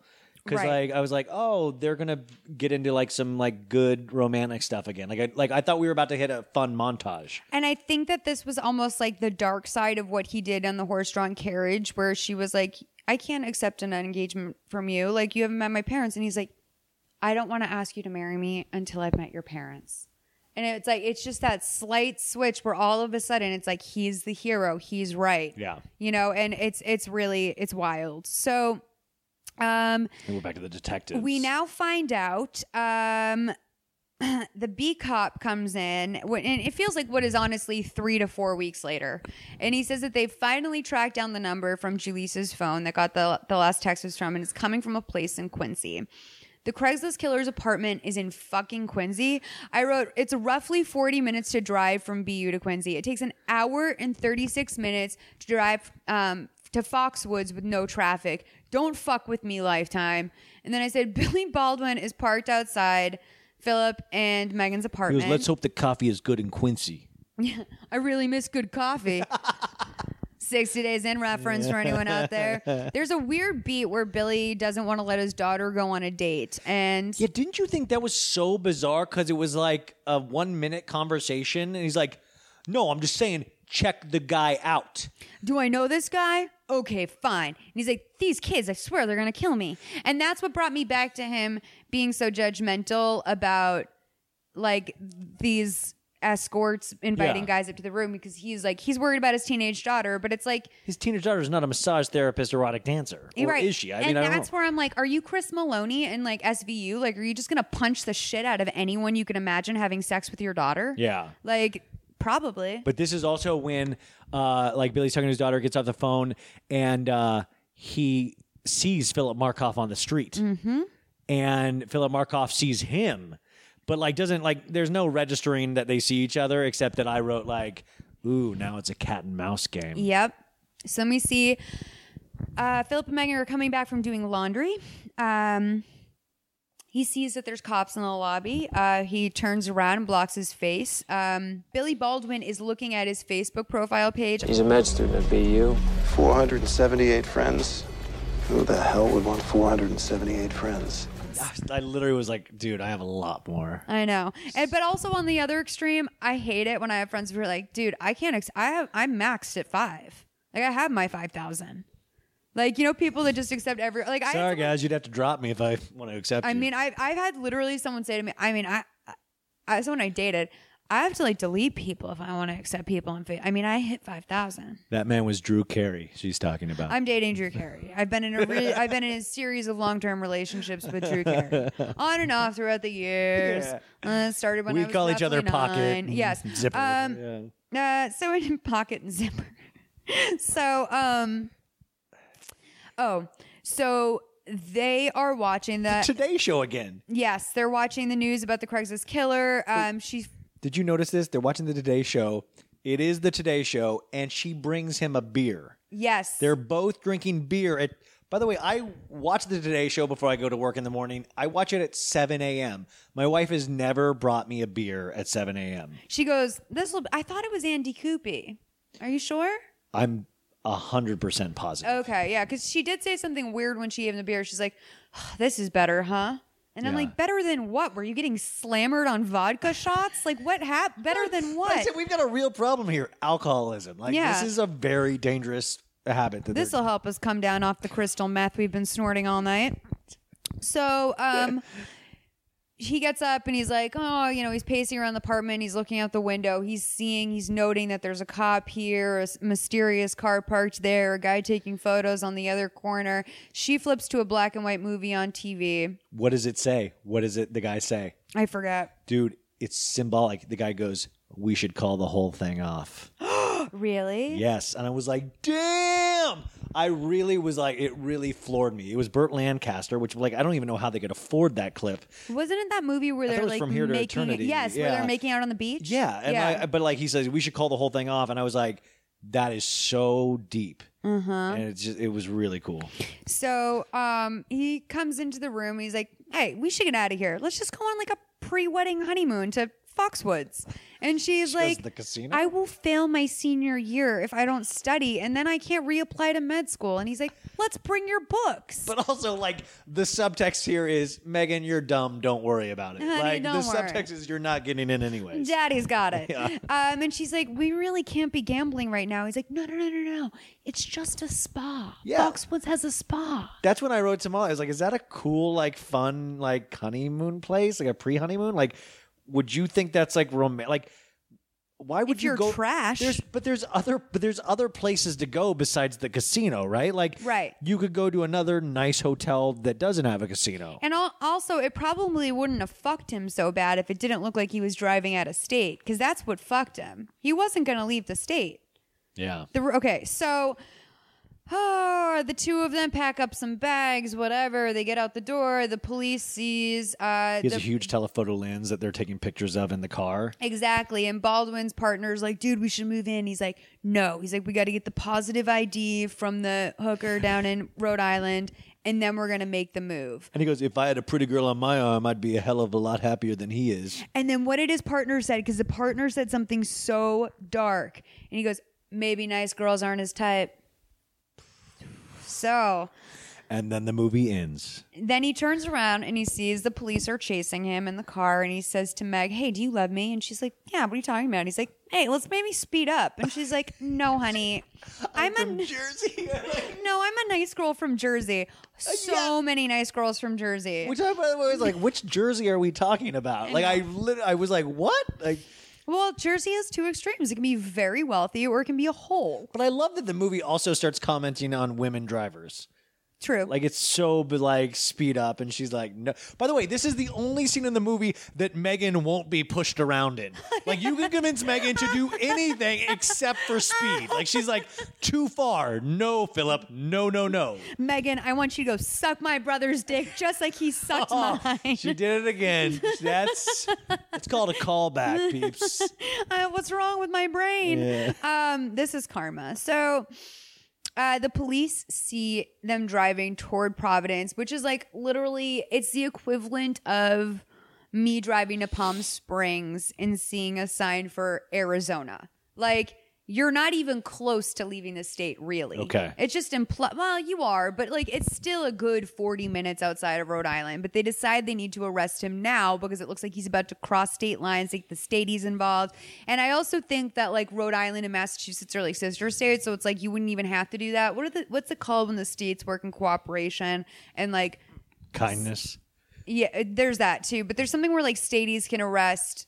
Well, staties can arrest anywhere, I think, but staties can go state to state in New England. Um. Anyway, so totally just like fucking nail his ass, arrest him, put Megan in the back of a squad car. She has no idea what's going on. He's getting Mirandized. Um, we go to. But he also goes, "Love you." Like right before he gets in the car, he says, um, he says I love you as he's getting it. He goes, I love you. And she's looking at him like, what? But all of a sudden, like their love story, like you start to realize, like, oh, like it supposedly means something to Philip. And you want to know what I'm thinking? There ain't no way she's taking her finals.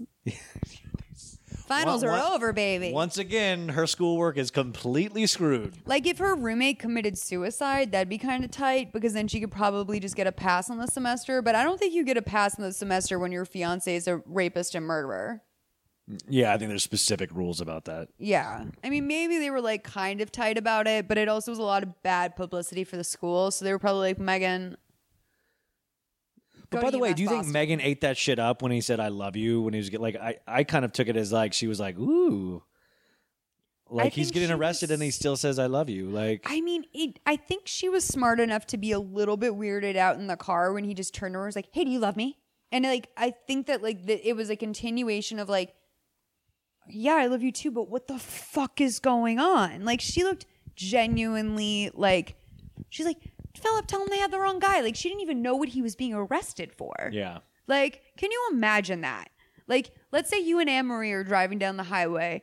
Cops pull you over. All of a sudden, they're throwing Anne Marie on the ground and they're like, get in the fucking car. I- and they're Mirandizing her. I can't imagine that. When I was um, like ten years old, I got a Game Boy for Christmas, Uh-huh. and I I went to the grocery store with my dad and my sister, and my mom was out of town, and uh, I had Christmas money, but I stole batteries. Oh, yeah. and I got taken. I we were walking out to my car and um, to, no to my dad's car, and an undercover uh, like security guy came up to my dad and was like, "Your son stole batteries in there," and he's like, "No, he didn't. Did you?" And then and I did, and it was a horrible Christmas. So I'm just saying I do understand what is going on here. That's like, like, um, I mean, th- that's, I love that anecdote. I, I always do. Also, I had just killed somebody. But I literally just asked you if you know what that would be like to see your wife get murdered, arrest for murder. I'm personalizing, Molly. If this doesn't help me teach you, I just don't see why we're doing this. If it's not You're right. I learned a lot. I'm sorry. Um, so okay, blah blah blah. He's getting interviewed. It's a very serene interview on his part. We need to go back to Billy Baldwin is now on a warrant, uh, ripping apart his apartment. well, not ripping apart his literally ripping apart his bed. Yeah. Like Billy's like, I call bed. Everybody else is around the apartment. He's like, I'm gonna take the bed, you guys. Right. And he's like, What kind of crap do we got under here? He's like books under the bed, and the cop said something weird. He's like, I did that in college too, cheaper than bookshelves. And I'm like, weird convo. you're literally investigating a murder, and you're talking about the price of bookshelves. By the way, Billy knows that like I'm gonna call bed because he knows like that's the best place to hide things. Absolutely. If you're dumb. So he's throwing the books up. All of a sudden, um, Oh, what we got here? Grey's Anatomy goes up on the bed. The gun falls out. It's nine millimeter. Is the match? Um, then Where we would you hide a gun in your house? Well, maybe don't say that on a podcast. Oh no, I actually know because I've thought about it, and I'm not going to get a gun, um, just because I don't trust myself with one. But I've thought about putting a floor safe in Yeah, like, but I know where I wouldn't hide a gun under your bed. under in a my bed in a book, like, and especially an expensive textbook. Yes, Do you know you can resell those? those are like eight, Grey's Anatomy's like eight hundred bucks. Yeah, and if you're a poor medical student Yeah. that you guys are one of your big things as a couple is we're broke, I would not scalpel an eight hundred dollar book to put a gun in that I could hide in a much better place. But Philip doesn't need books, and fuck it, Megan's never going to read it. And also, that retard. Megan is also not going to be looking around anything because she's not suspicious of anything. You could put the gun out in the open. Like it Honestly- literally, like this is a coffee table gun. Like let's put our co- like you could put it anywhere. Do you know what would have stung for me about that? It was under her side of the bed. I would have been That's under Megan's my side. That's that's not my gun. It's Megan's. No, but like, uh, but like, you did this. Like, literally, I was like, just, you, why don't you sleep on top of it, you sick fuck? And then the cop feels under the bed. Of course, Oh, he finds sock number one, and when there's one, there's sixteen. Sixteen. They flip the mattress socks. over. There's 16 socks like spread out. Like they're not even in a pile. Like he spread them out over the whole, or like whoever the set designer is, they spread them out over the whole bed. Like you couldn't even consolidate all, like put all the panties into one sock. Yeah. Like each panty gets its own sock. Yeah. That's like crazy. Well, they're called trophies, as Billy like immediately. That's what rapists and serial killers and stuff do. They take their little trophies. See, and, And I, so- this is when I learned a lot. Yeah. Yeah, I mean that's like when he's like, and and it was Billy. He was playing it really real. He's like, "Huh, trophies. How many? How many do we got? And the guy's like, 13, 14, 16. Like the way he counted was so unnatural and fast. Uh, but anyway, so uh, we go back. A lot of denial on both their parts. I don't think we need to get too hardcore into this. No, but except that Philip is cool as a cucumber. cool as a cube. Like he's literally like, um, pff, those could be anybody's panties. Like he's like he really has accepted no blame and he goes, So what? You found my party favors? I got a gun to protect my fiance. And he's like, Well, why did we find out that the gun was registered to a Brian Stevens? he goes, You tell me. And why he's like, Why did we find the ID for Brian Stevens in your dresser? But then he goes, Philip then goes, asks them a question, turns the tables on them. He goes, Hey, do you want to explain to me why I would do all these things?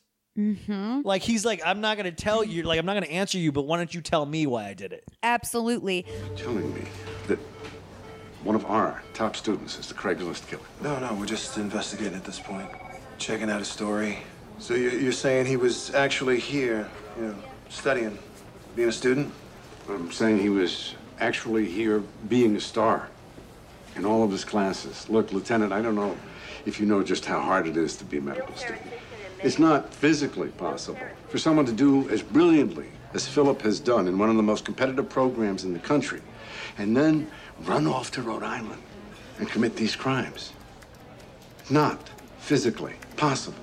Then we see that Philip is getting booked. He's getting booked in a pair of Converse. We notice that he's unlacing his shoes. Yeah. I feel like we're going to hear about that again later. Well, this isn't 60 days in. Like it's very low key. It's like he's like, I'll I'll take care of my shoelaces. And all the prisoners are like, I mean, this is why people just think jail is like a nonstop rape fest because they're like, hey, pretty boy. Like, it's all like, Wait, is that true? all the guys Really? down the aisle were going like, I maybe I've watched "Ooh, so much 60 days in lately that I did not even pick up on that at all. No, they were like catcalling him. Wow. Like he was a ch- he like he was Jen- like a 1992 Jenny McCarthy walking through in a bikini. Like everyone was catcalling him like crazy. So he gets put into a private cell. Um, Megan's driving home 15 minutes later to New Jersey. There's tons of news crews out in front of the family home. We see Philip back in his cell making a new set of shoelaces. He tries to hang himself, but the guards catch him. And I thought, hey, for a smart guy, wouldn't you have waited for lights out? Yeah, and also, but they catch him and then they literally like just throw him right back. Like they they notice that he's doing it, take the shoelaces away, and then just push him back into the cell. Yeah, they snatch Like the there's laces no and- like let's put him into 5150 hold. They're literally like, nope, gotcha, and then just push him back. And he's like, oh, I tried. Megan's parents decide to have a little bit of a one on one with her. And they're like, I just think you should consider this more. And she's like, What do you think? I'm dumb? And there's like a dramatic pause from the parents. Yep. Like they don't immediately answer of like, no. It's like a pause where like this is when I started to realize I was like, oh my God, everybody thinks Megan is dumb. Then Megan gives a statement to the police, which is word for word the actual statement she gave to the police.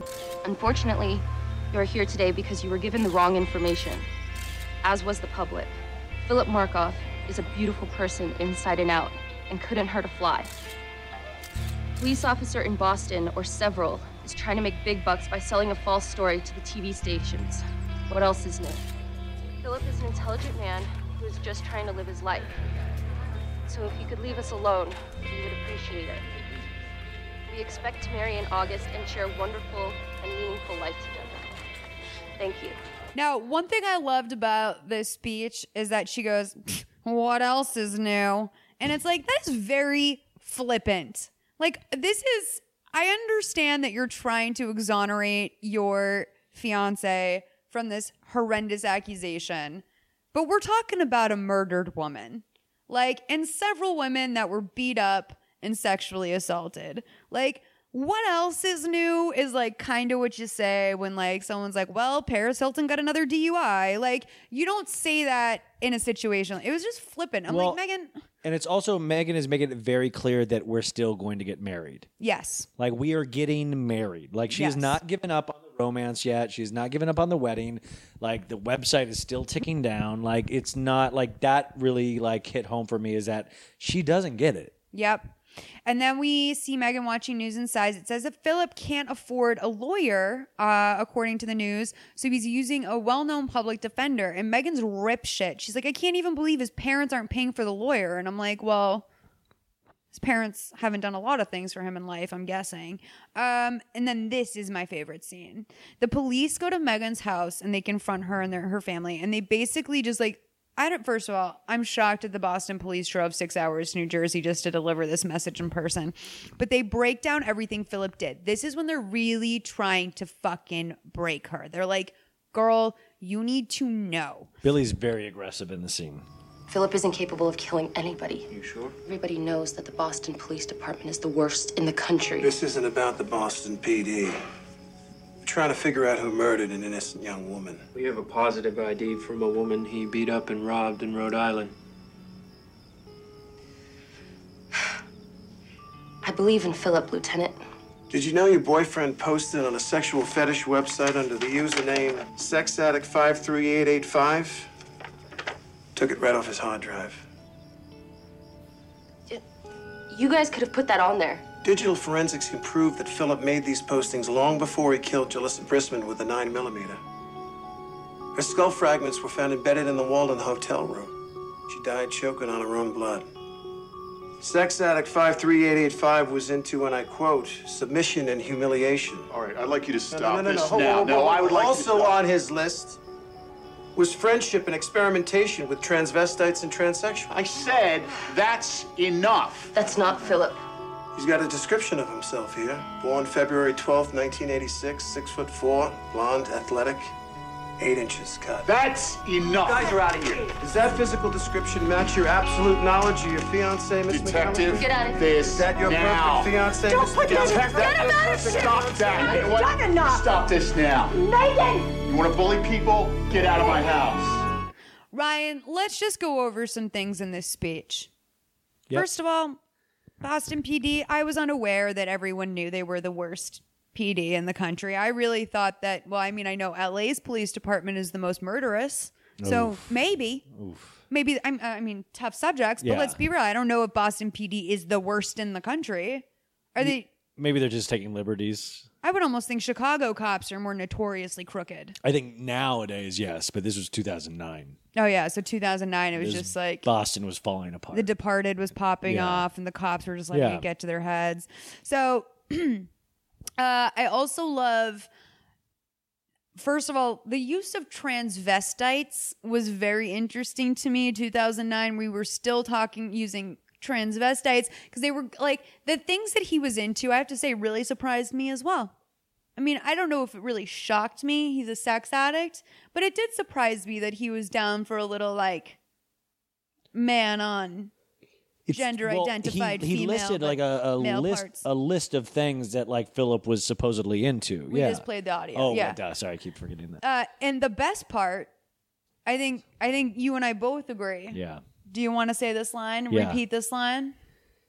Eight inches cut. Eight inches Cut. cut.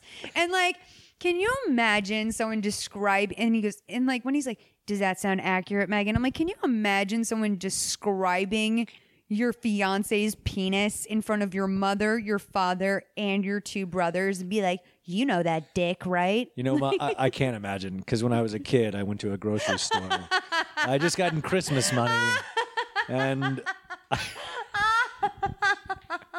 no, but like he says eight inches cut, and it's like literally like he's looking at Megan, like, did that turn you on in any way, Megan? Like he's really forcing the words, like, and this is Billy's big scene of the movie. He's literally like, this is all like he's putting all the power into this like eight inches cut, and it comes off very dark. And I, I told you earlier that I was like, I think the detective character that Billy's playing is also eight inches cut. See, I thought it was. I thought he hit cut so hard that maybe he was uncut. That's, that's still. I just think they're like they're two sides of the same coin. Like this detective could have been Philip Markoff, Yeah. but he went a different way. He's like, "Don't remember it, Megan? Come in the bathroom with me, and I'll give you a reminder because I'm also eight inches cut." Um, Oh, uh, this? Oh, that's just eight inches cut. but um, you also pointed another interesting acting note with Billy Baldwin, and Thank I you. don't know if maybe he was. He seemed a little drunk to me in some of these scenes. Yes. But I will say that you pointed out to me earlier that it always looks as if he's searching for his next word. Yeah, because Billy, I'm assuming, coming from an acting background, that Billy Baldwin has not memorized any of his lines. Right. And he's probably told people on set that's his process, but in reality, Billy Baldwin probably did not put any work into this. So he really is searching for every line, and it's a gift. Anytime a word comes into his head, you can see Billy's relieved, but then he like that's why I think cut he hits. He's like, I know this one. Eight inches cut.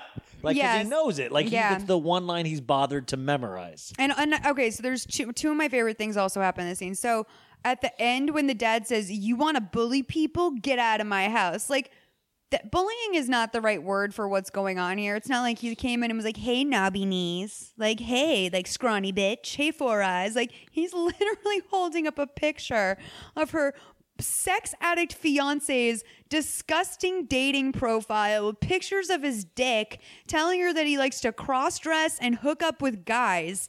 And like he's like, You're bullying. That's not bullying. That's some like realness that Megan has never experienced. Like maybe Megan could have used a little bit more realness like that, David. Yeah, by the way, I also wish Billy had been like, and you're never getting into school. You do not have what it takes. Like, it would be great if he really just let loose on her, you know? So this is also probably to me the most unrealistic part of the movie. Megan runs up, she runs out out of the room, she goes into the bathroom and she does one quick little puke. Now I'm going to tell you something. I have a sensitive stomach. And she closed the toilet right after. Like she's like one and done on the puke. I have a sensitive tummy. I would say I puke like that maybe 3 times a week and I've never had anyone tell me that I possibly am riddled with STDs and my fiance is a murderer. No one's ever told me that. Well, you're possibly riddled with STDs. I mean, possibly riddled with STDs. Yet, not upset about enough. That's not why I'm puking. I just have random nausea. Okay. And so Megan's lack of severe vomit, like I would think that's a more crying, more vomit.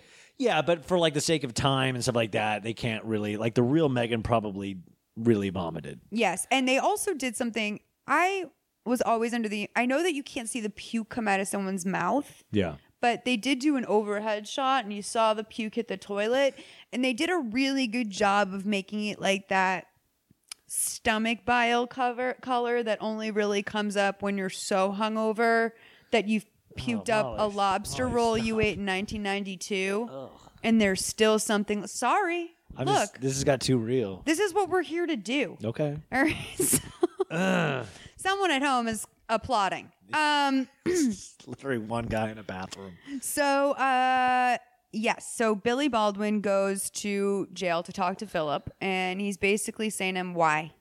Why would you be a rich doctor?" He's like, "You could have had everything. You could be a rich doctor having dinner parties on the vineyard with your wife and kids. You were living the dream." And that's when, as a Bostonian, I felt sick because I was like, "That is the dream." Like a nice summer on the vin- your vineyard house. Do you know how fucking rich you have to be to have a vineyard house? Yeah. Like that is some shit. Good. Yeah. You know, I don't know. Anyway, uh, and he's just like he has nothing to say. Yeah. Philip is silent. He hangs up the phone. Anderson Cooper's on now. Megan's watching it in her childhood bedroom, all pink, still intact. Kate has made the five minute drive to New Jersey from Boston. Fun friends back. and she's like, girl, don't worry about it. Um, she's starting to have some doubts. Of course, she's blaming herself. And Kate is basically like, Megan, you can come back from this. You may not be able to get into med school, but you'll be able to come back from having a murderous fiance. So Megan goes to the jail to see Philip. This is the big. This is one of the big scenes. And the first thing he says to her when she picks up the phone, they're uh, talking on those prison phones, is Did you get my suit back from the tailor? I thought you was gonna fix the the button thing in the cuff. he literally thinks he's going to get out and get married Yeah, in he's five fully days. into the wedding planning still. He's Yeah. like, we did you check the caterer? Like we did the deposits. Like he's, he's, fully basically in saying it. like Megan, you're still dumb as fuck, right? I, I was banking on you being still an idiot. Yeah. Uh, when, when Billy we, when Baldwin we didn't left, get to you. you were borderline missing a chromosome. Uh, where are you at with that now? Philip, is it true what he said? Are Uh, you eight inches cut? Yes, eight inches cut. Um, so she's in the acceptance phase kind of right now, and she's like, "You have one more shot. You have one more shot to tell me the truth." Love that she's still giving him one more shot. Been there, girl. And um, he says nothing. Maybe. Maybe. The person who did this, maybe. They didn't feel like they deserved all that they had. Which, by the way, he's still speaking in that stupid third person or first, per- you know, like uh, he said thoughtfully. Like he's not even talking first person anymore. But he's also like, he- yes, but he's also saying like, I mean, he's also trying to not admit guilt, but he's also saying he's like, you know, they didn't deserve someone like you. Like hoping that he can feed into her narcissism. Yeah. When it's like, Philip, you've been the sick fuck this whole time. yep, yep She's yep. never thought that highly of herself. She's not going to think you threw it all away because she's so amazing. Yeah, she's not like there's something about Mary. She's not the unique one that everybody's falling in love with. Right, exactly. I don't know why I chose that movie. I mean, you know what? There was so something sorry. about Mary. So weird. Something about Mary. But about also, this is also the scene where she goes, uh, "You might have herpes." No, no, no, no. Oh, sorry, no, no, no. sorry. No, no, no. Ah! This is really good. Okay, so I saw a picture of the gun. And the underwear that you put under the mattress. Our mattress. How many girls were there? 16? Were you safe? Do I need to get tested? Getting tested is a smart policy for anybody. Please don't do that. not to say that that's just like classic avoidance, but like your fiance's weeping to you because she's discovered you slept with over 16 people. Now she assumes that all of these people were while they were together. I'm assuming there was at least 16 while they were together. But he's been Meg. I mean, this didn't start with Megan. He's been doing Yeah, this. for Craigslist was time. around for a while before. Like he he's he knows his way. when around. he and Megan moved in and he he went on Craigslist, that was not his first time. Again, we saw that spark in his eye, like he was just loading up his favorite Reddit. This is great too because then he condescends to her even more. She's like, "It said on your website that you were into cross dressing and bondage. I mean, did you do that stuff?" And he's like, "Megan, you can't believe everything you read online."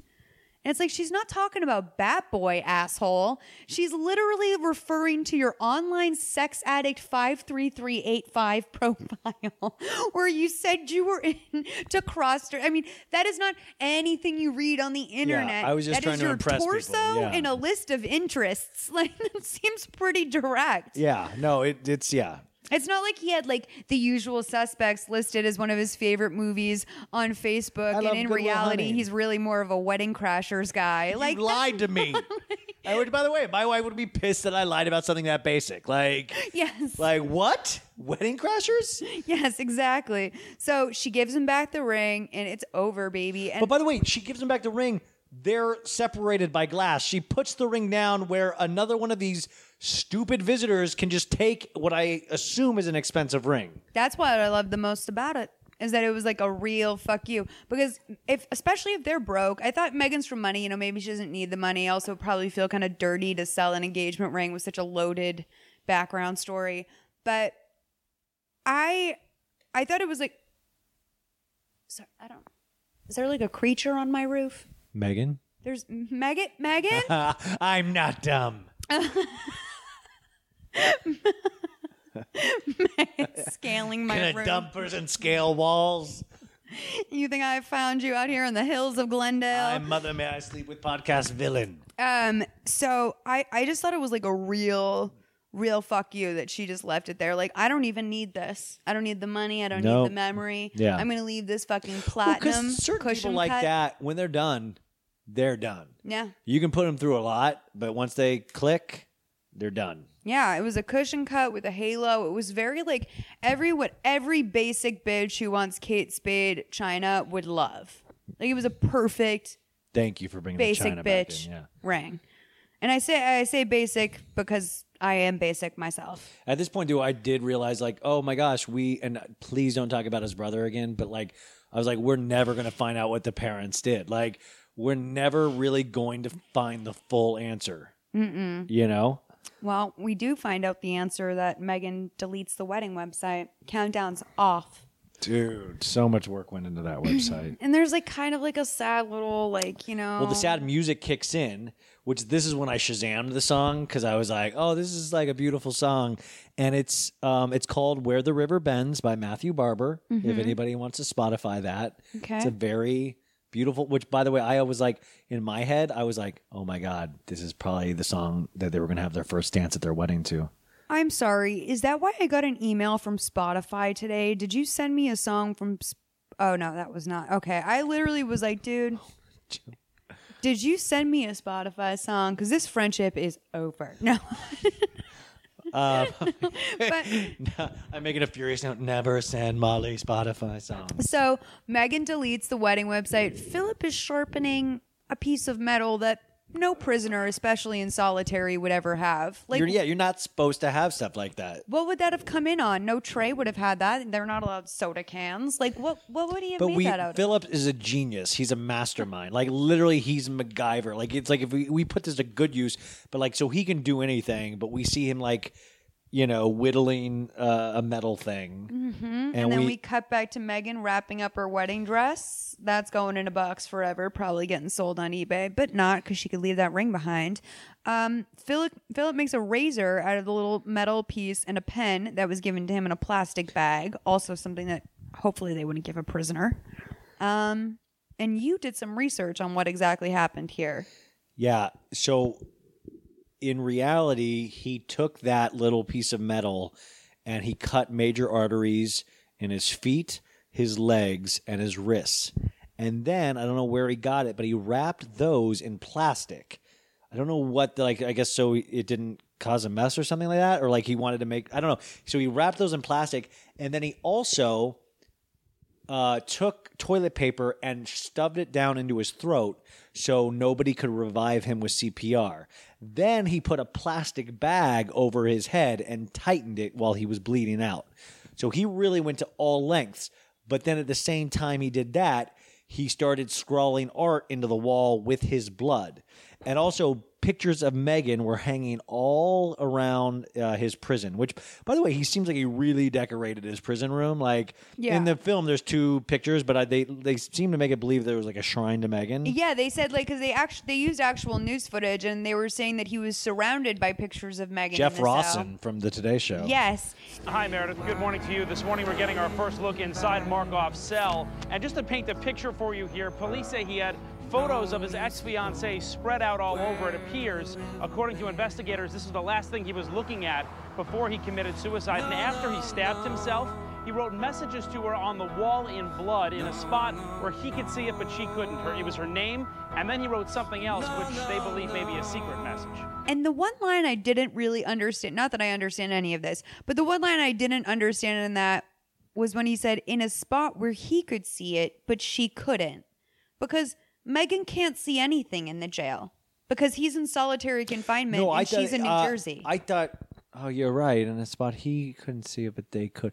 she I thought. couldn't see it. Yeah, no, I see what you're saying, but I, I thought, I thought they were referring to the guards for some reason. Um, maybe Jeff Rossen is just dumb and doesn't realize pictures aren't coming. He's probably as dumb as Megan. Hey, Jeff Rossen, how many medical schools did you get into? You failure? No, but like it was weird. Like so, like this is the part of the movie that like it's the end of the movie also. But I've made fun of this movie pretty hard while watching it, and I got really sad. Like I was very sad, and for some reason, I don't think it's done well. But with the mixture of Mr. Matthew Barber's song and the cutting back and forth, I got very sad all of a sudden. That, and I also wrote, "Wait, is the wedding really not happening?" Like, no. Because I still like he's so diabolical that I really believed he Oh could my still get out of this. Like he, there's some way he could get out of this. It's so funny. And so this is something that you actually pointed out to me, and then I rewatched it, and I, I don't think it was happening. And um, a big oak tree in the front yard. It's got to be big enough to build a treehouse in, though. Yes, for our three kids. No, four. Four kids. Four kids. Watch out. That's four college educations. Two med school, two law school. Okay, yes, but lest we forget, their dad is the head of surgery at an internationally renowned teaching hospital, and mom just had a huge breakthrough in cancer research. Okay, so make it five kids. Okay. Four boys in a row, and then after a girl. So that she could be really protected. Well, if she looks anything like her mother, she is going to need. Now, you and I had a debate about this before. I mean, it wasn't really a debate, but we just hadn't really. I hadn't We watched the went movie for toe the to fourth toe. time. Yeah. So you said they're both wearing white. He's wearing more of a tan, but like to me, it's very white, green grass, and a tree. And it's very different. We hear bird. Like I think we even heard bird shirt, it's very different than any other location in the whole movie. And so what I saw it as is BU pretending they have a campus, which they don't. and um and Megan was, you know, senselessly because I guess she's a rich girl lying in the grass in a white dress, which you wouldn't do. He's wearing a blue button down and, And they're khakis. lying head to head, but like you know, her legs are opposite of his legs. And the only reason why I know that this must have been a school scene is because oddly his like Jan Sport is lying next to his legs. Interesting. Like he's got a backpack. See, and I disagree with you because I think this scene takes place in heaven. Yes, you said you you I told me. think this is or Philip's uh, version of heaven where this is his like he's now killed himself and we've cut to this scene where he's with his love pocket and he doesn't have the dark urges anymore and he's just at a beautiful grass and a beautiful tree and they're talking about the family that they want to have and it's a very nice sweet moment and he doesn't have the memories of what his brother did to him when he was a young boy according to Molly and like I just thought it was like this really like this is like an undamaged Philip and maybe I've just watched this movie way too much Like, Here's it's some things really- I'm going to bump on with that. If, let's just say, Philip did make it to the positive side of the afterlife, don't you think his heaven would be raping prostitutes forever? Eight inches cut in heaven. Eight inches cut in heaven. I'm 18 inches cut. Suck it, Billy Baldwin. they let me do all this stuff up here yeah Yeah. So, um, and then also, um, we talked a little bit about this. You did say it was a selfish act, but let's just really talk about it. When he wrote "pocket" on the wall in blood, I really think that that was his final fuck you to Megan. It was the most selfish act you can possibly do to another human being. Yes, eh, because in real life, what people don't know is that Megan had visit the the engagement break off was two separate situations. There was the first visit that she went to. They did a little combo, the way they did in the Full House op- unauthorized story, where just like Jesse was meeting Rebecca Romijn at a fashion show where Stephanie was getting drunk or whatever. I mean, it was just like a, such a mishmash of of miss stories. So, um, basically the first time in real life that Megan went to confront him at the hospital, she said to him, The wedding is postponed indefinitely. And then she went back again, a second time, about two months later, and said, I got into med school and you won't be seeing me for a long time, if, If ever. ever, yeah. And that's why I, I really think it was an act of. I mean, this is just to make Megan feel bad. This is just so it will haunt her for the rest of her life that that someone that he really loved her. She's his little pocket. Yeah, also like this lady can never put anything in her pocket ever again for the rest of her life. She's like he's ruined pockets for her. Yeah. Like like you can never have a Probably her vagina. I mean, I'm just saying, how could you ever be intimate? I'll never be able to keep things in this again. How could you ever be intimate with a man again after you've learned that the person you loved the most has been sleeping with various escorts, stealing their thongs, meeting up at sleazy hotels, spending all your money, lying to you left and right, deceiving your parents? Like, that is one tenth. No, that is. I have gone through 1% of that deception and I haven't had sex in seven months. So like, I can't imagine how Megan. Whoa, Mother ever- May I Sleep with podcast. We just got dropped some knowledge on Oh yeah, no, Wow, I, I I'm being public about it now. But I uh and, and by the way, that's not a hit me up. This is a choice I've made. Uh, please do not hit me up. But I I'm telling you, like I, the a time that it must have taken Megan to heal. I'm I don't think anyone got it got it in for all five years of grad school. Wow. I don't think Megan fucked once for five years. Wait, I did like that's what I didn't because I looked up on Murderpedia more Yeah. about the cast and they had the, but I did not. I I made a note to check where Megan is today and what she looks like, but like I pictured her with like a bowl cut and like very like like dressing very badly and ugly because she doesn't want to sexualize herself in any way. So, okay, let me do Megan McAllister. Where is she now? 2016. Megan's dream ended when her fiance, Philip Markoff, a 24, only 24 year old Boston University med student, was arrested for the 2009 murder of an erotic masseuse. Um, let's go skipping, skipping forward. After her nightmare, oh, even after Philip was arrested, Megan stood by her fiance. We know that. After her nightmare, Megan continued to pursue her career in medicine and is currently attending medical school far away from the spotlight in the Caribbean. That's where they need medicine the most. By the way, that's like running from your past. Like I will go to the Caribbean. Is are there like viable med schools there? Like I thought that's like a punchline. Like, yeah, I got my law degree in uh an island. Well, it's Megan. Yeah. No, I mean I'm just saying like she's ha- like she's probably happy to like be working and You're right. She probably didn't even get like a And- pity acceptance. and it's probably beautiful there every day. Like it's you know nice and blue waters and stuff. You think she's getting Caribbean dick? Six inches cut. Sorry. Um. Okay. So Are you implying that Caribbean men have a small penis on this podcast? Because Megan's standard is eight inches. Cut. Um. are we saying this too much? I think we might be saying it too No, much. I think no. we. I don't Hey, care- mother, may I sleep with Podcast Nation? What do you think about eight inches cut as like a T-shirt? Like This is what. I'm going to say to all of you. I want every single person who listens to this podcast, I'm going to put up the email. I want you to email me a voice note of you saying eight inches cut. There are only 15 episodes of this show. Episode 16 is going to be as many of you as possible. I'm hoping for like five, 600 of you just saying eight inches cut. And I want to put all of you in one episode Molly's using finger guns as she's like she's like two "Uh." hours of people saying eight inches cut would be the most wild shit. I don't think anyone could. and then we're bless gonna put me it to a greater montage of mother uh, of of this movie. We Yeah. should put it over like the preview. eight inches cut, eight inches cut, eight inches cut, eight inches cut. I just. Wait, by the way, you probably have like a lot of females. That would be so bizarre to hear like eighty females saying eight inches cut.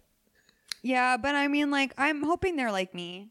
Yeah, yeah. You know what I mean? Like, it's not weird when I say it. It would also be cool to get celebrities in the mix, like Obama, eight inches cut. Like it would be cool to get like all different types of people, and like so it's like those montages where like, oh, I know that guy. He Our plays last sports. episode will be after the election. Uh, so I mean, he'll still be technically in office. He won't. You Oh, so know, you could possibly get Trump him? won't have been sworn in by then. But uh, Hillary, let's not say that. Let's not even put it out into the atmosphere. Although I think that Donald Trump would absolutely give me a clip of him saying eight inches cut. Oh, talk about Donald Trump makes tons of. But also, Donald Trump totally is a Philip kind of Markoff. Like he makes Mhm. people feel crappy. All like, uh, I don't know what I'm saying. Well, I mean, he uh, his hands are eight inches cut. So. Phil, it, uh, then we get two title cards at the end. The first one said, Philip Markoff's suicide denied his victims their only opportunity to see justice done, which is so sad. Yeah, because I did actually re- read about this on Murderpedia, where that gives the victims their like their kind of comeuppance. It's their chance to get theirs, and Philip denied it completely. That's why I don't believe in the death penalty because it's like if I killed a bunch of people, I'd be like, yeah, I death penalty me. Like I, I don't want to like hang out in prison forever. Like just kill me. No, most of these murderers, like they're also when it comes down to it, like cowards. Like like the the dude this week with Jacob Wetterling and stuff like Mhm. that. Like he admitted it so he wouldn't go. Like I mean, he Right. made deals. Like these people turn out to be the smallest asshole, cowardly. You know, just uh, like just really, really. Like that's the thing. You think they're like they are pure evil, but at the same time they have this thing of like, no, I don't want to die myself. Yeah, I mean, I don't know how many times I've said that on this this on this podcast, probably every episode, but I knew a guy who was in prison with Manson and he I was like, "What was Charles Manson like? Like did you ever see him? Like he's just locked away, right?" He's like, "No, I saw him. He's a pussy." Everyone hated Manson. That guy's a fucking pussy. And I was like, "Charles Manson?" You hear him cry at night. He hates the dark. I'm like, you're calling Charles Manson a pussy? I mean, I guess he is. He got chicks to go out and He do his sings like bidding. shit. He got his, he got all these he does. He got all these chicks to go out and do his bidding. I mean, I guess that kind of is a pussy Which- move. By the way, still getting girls in prison, like like decent looking girls. Yes. Now in 2000, no, I mean all the the girls in his fam. Oh yeah, yeah, yeah. Yeah, like all. I mean, by the way, I don't know. I feel really bad for some of the Manson girls. This is just sick. This is where I I really need to just start. I need to find some good therapy, but I really feel for some of the Manson girls because, like, if you had a trauma early in your life. The influence that a powerful person who's willing to give you guidance, especially if it's a male female sexual dynamic, and then you add in the additional layer of substance and religion, yeah, you're going to kill some people. Like, I'm not saying everyone's capable of that, but if you take, like, when they wouldn't let that one lady out that was like literally on her fucking Uh-huh. deathbed and she was, I believe she was apologetic. There's, I mean, Yes. The only thing weird is that like they do let like it's not across the board. Like they do let weird like some weird people they completely let out, and some people they keep it. Like it, it, it's not like there's like these hardened like it's the ruling. Brock Turner did three months. A woman Here who was brainwashed and m- murdered someone. Literally, like this woman, even in the woman who was trying to get out, was not one of the key players in the murder. She is laying on her fucking deathbed, so apologetic, has done decades of time. Brock Turner does three months, and uh, there's a woman alive whose life is actively ruined. But Molly, he's a swimmer. right. I mean, I'm just saying, like, no, there, this He makes loves no sense. steak. This makes no. He There's has no not had a good steak in a long They- time. And, and some people, someone pointed out the other day, you do realize that his dad wasn't referring to his love of steak. He was talking about the way that people who've gone through PTSD suffer from an inability. I'm like, he does not have PTSD. Like he, No, I mean, I hope one day he will, but like, no. Um, if yeah. he has PTSD, it's his own fucking doing. Most people with PTSD had something happen to them. Uh, anyway, second title card. In 2010, over one year after the brutal murder of Julissa Brisman, Craigslist finally shut down its erotic services section worldwide. Didn't you think that was the weird title card? Is that it took a year? I actually thought that it still might be open. Well, yeah, you're right. Like I did think that it could be open too, but I I read that and I go, wow, wouldn't that be a like? We're literally calling somebody the Craigslist killer, and it doesn't have anything to do with like concert tickets or like sh- like uh, uh, what do they call those? Like um, the meetings. Like I saw you. What do they call those on Craigslist? The Oh, missing misconnections. It wasn't like the misconnections, yeah. killer. It was the, like specifically the Craigslist killer. Wouldn't you do everything in your power as a company immediately to shut whatever? You know, like Yeah, I guess Craig himself is a weird guy, which I have to throw out there. Like, oh no, I I've heard that. I've heard Craig himself is a weird guy. I'm not saying Craig's like, oh fuck yeah, like I love it, but I think that first of all, Seven can you inches. imagine your name is Craig? wasn't Craig the MySpace guy too? No, that's Tom. Oh, damn. Uh, Craig, he has a list, and now his name is in a movie called Craigslist Killer. Like, how does Craig feel? Like, what is going on with Craig? That's the real story. Where's I want to see at? that Lifetime movie. So this one is speaking of that. I, I I mean I think we need to go into our scale because there's so much good shit here. four hours in right now. This is I mean I'm sorry worth every second. If you don't love if you don't love this podcast, fucking delete your account. All right. So uh one being the least lifetimey, five being the most lifetimey. I believe the number to beat right now is like 32 or 35. We'll figure it out. We have it all up on the website, Mother May I Sleep with Podcast.com. Make sure you go check it out. We update it all the time. We have all of our future movies on there. So you guys, if you want to watch these before we do the episodes, or if you want to go back and re- whatever. And also, live your life. uh, shout out real quick to Lifetime Movie Club. Yes. You know, I guess sign up for it because I did, and then I found out the Craigslist killer wasn't on it, and then I'm now stuck with a Lifetime movie subscription, which is fine. That's great because I actually do like A new movie comes out every day. Yeah, so it is crazy. That really does exist. I heard about it on your podcast.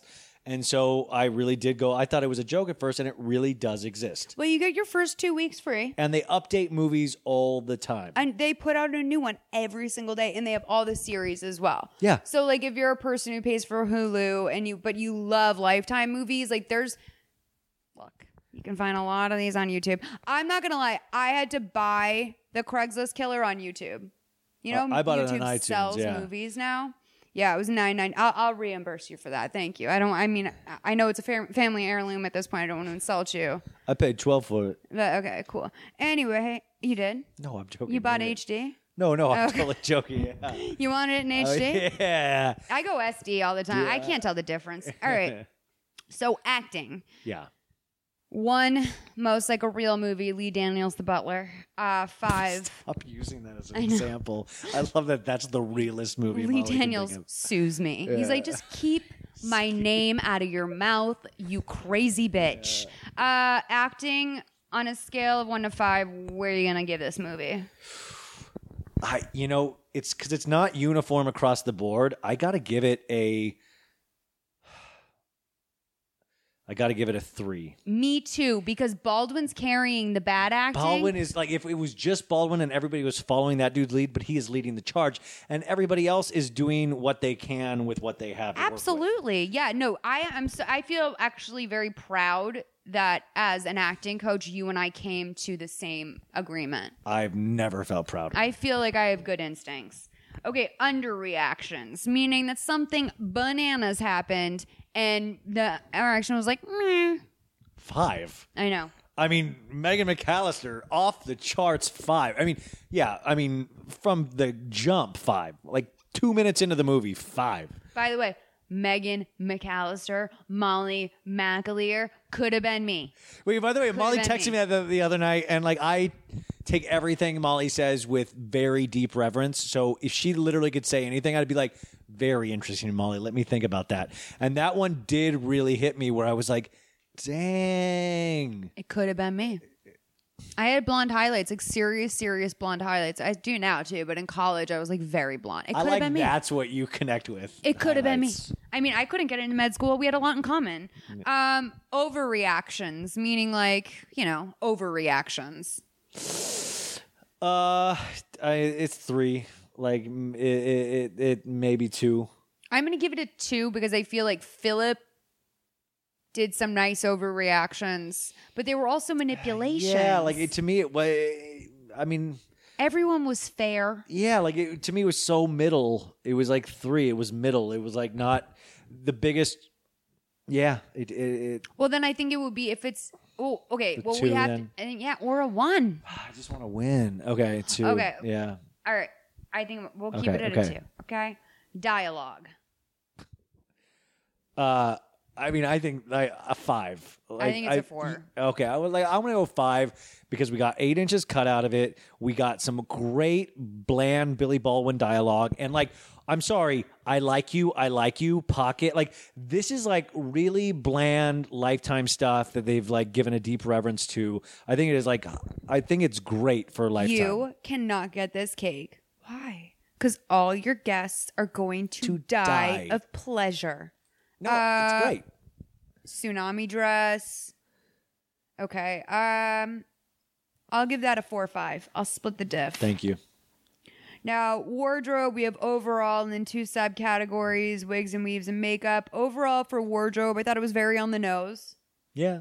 Um, I wasn't offended by it. I thought they actually they did a nice job. Sometimes Lifetime has a really hard time portraying classy, and I think that they were very true to what an upper middle class, upper to you know upper to upper middle class, uh, New Jersey family. I was just very impressed that they put the dad in three different outfits for the same scene. yes, That to me was like, wow. but that's like more like Lee Daniels the butler as opposed Stop to with Lee Daniels the butler. My God.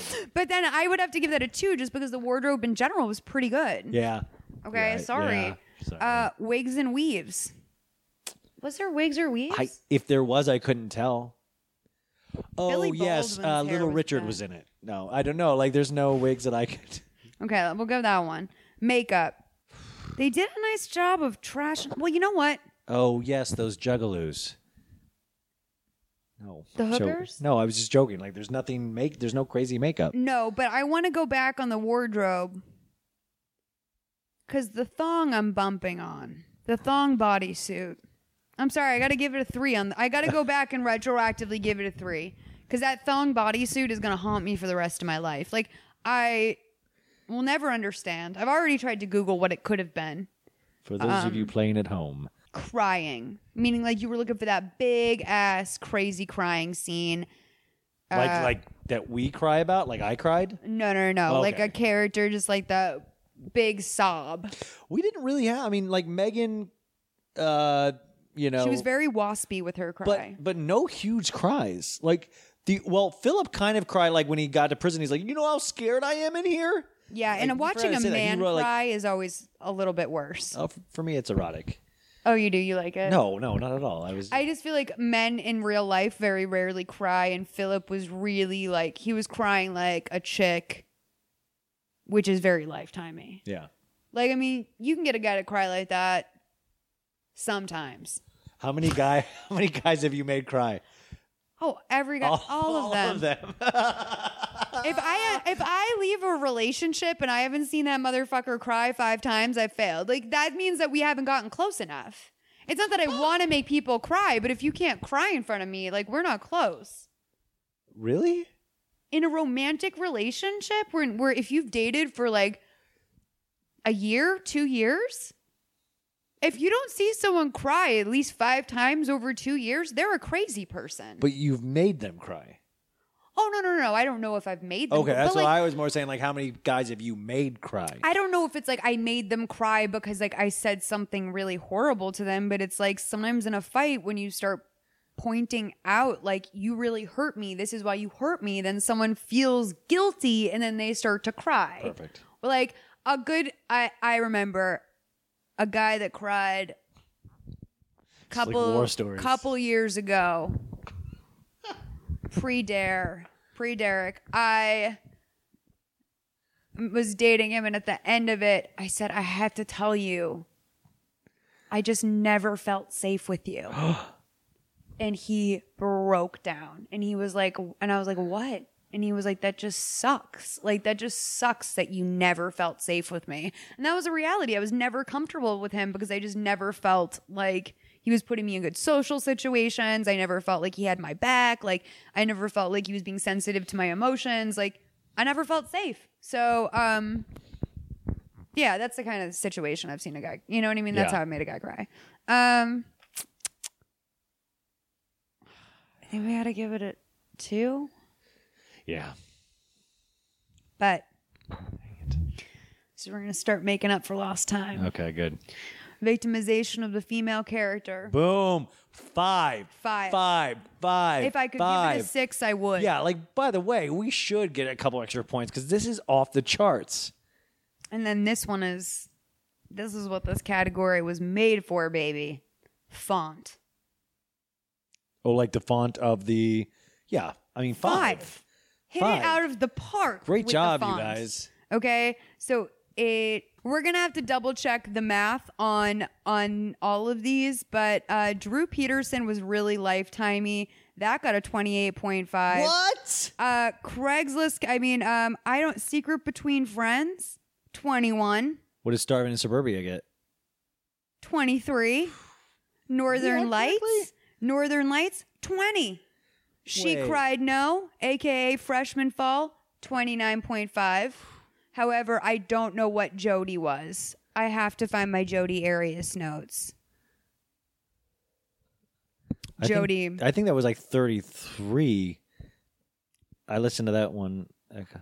Well, we'll update it on the website. That Oh. gives you all incentive to go to mothermayisleepwithpodcast.com. Also, please subscribe to us on iTunes. Leave a comment. You guys have been leaving really nice comments, actually. I'm very impressed that for a short lived podcast so far, you guys have been leaving amazing comments.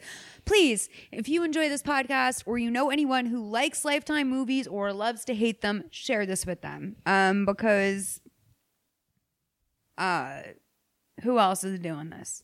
Where else can you go listen to two grown ass adults, Thank you. one who cried hysterically the day before at this movie, one who is eight inches cut. Thank you. Um, where can you hear that? Also, please send me your voice notes of you saying eight inches cut. All right. Thanks, Oh. guys. Ryan, where can people find you on Oh, social? Uh, at Ryan Bailey twenty five on uh, I think yeah on everything I think. Okay, cool. Thanks, Rye. Thanks, Malls. You're the best. I'm crazy about you, Megan McAllister.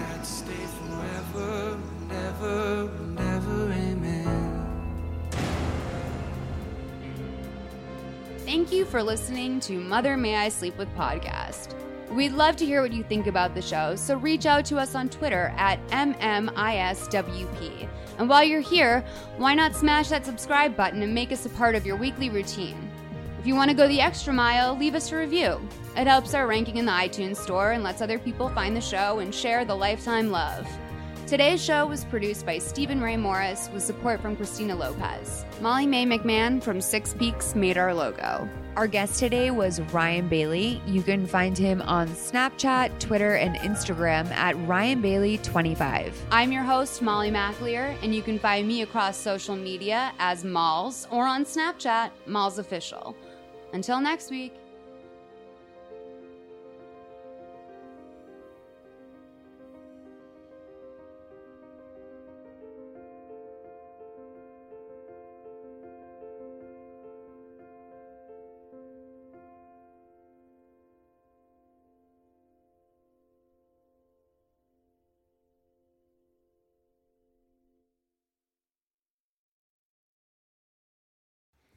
Hi, I'm Madigan from Your Angry Neighborhood Feminist, the podcast that explores the world through a personal, intersectional feminist perspective. I bring you two episodes a week. Every Monday, I cover something from a wide variety of topics, covering everything from feminist faves throughout history, like Audre Lorde, listener coming out stories, and other hot button topics like toxic masculinity and the Me Too movement, as well as plenty feminist history, the good and the controversial. And then every Friday, I bring you a mini What's in the News episode to keep you up to date with everything that's going on today in the world. And with over 580 episodes available to you right now, there's plenty of good stuff to listen to. You can listen to Your Angry Neighborhood Feminist wherever you get your podcasts. And don't forget to rage on. Bye.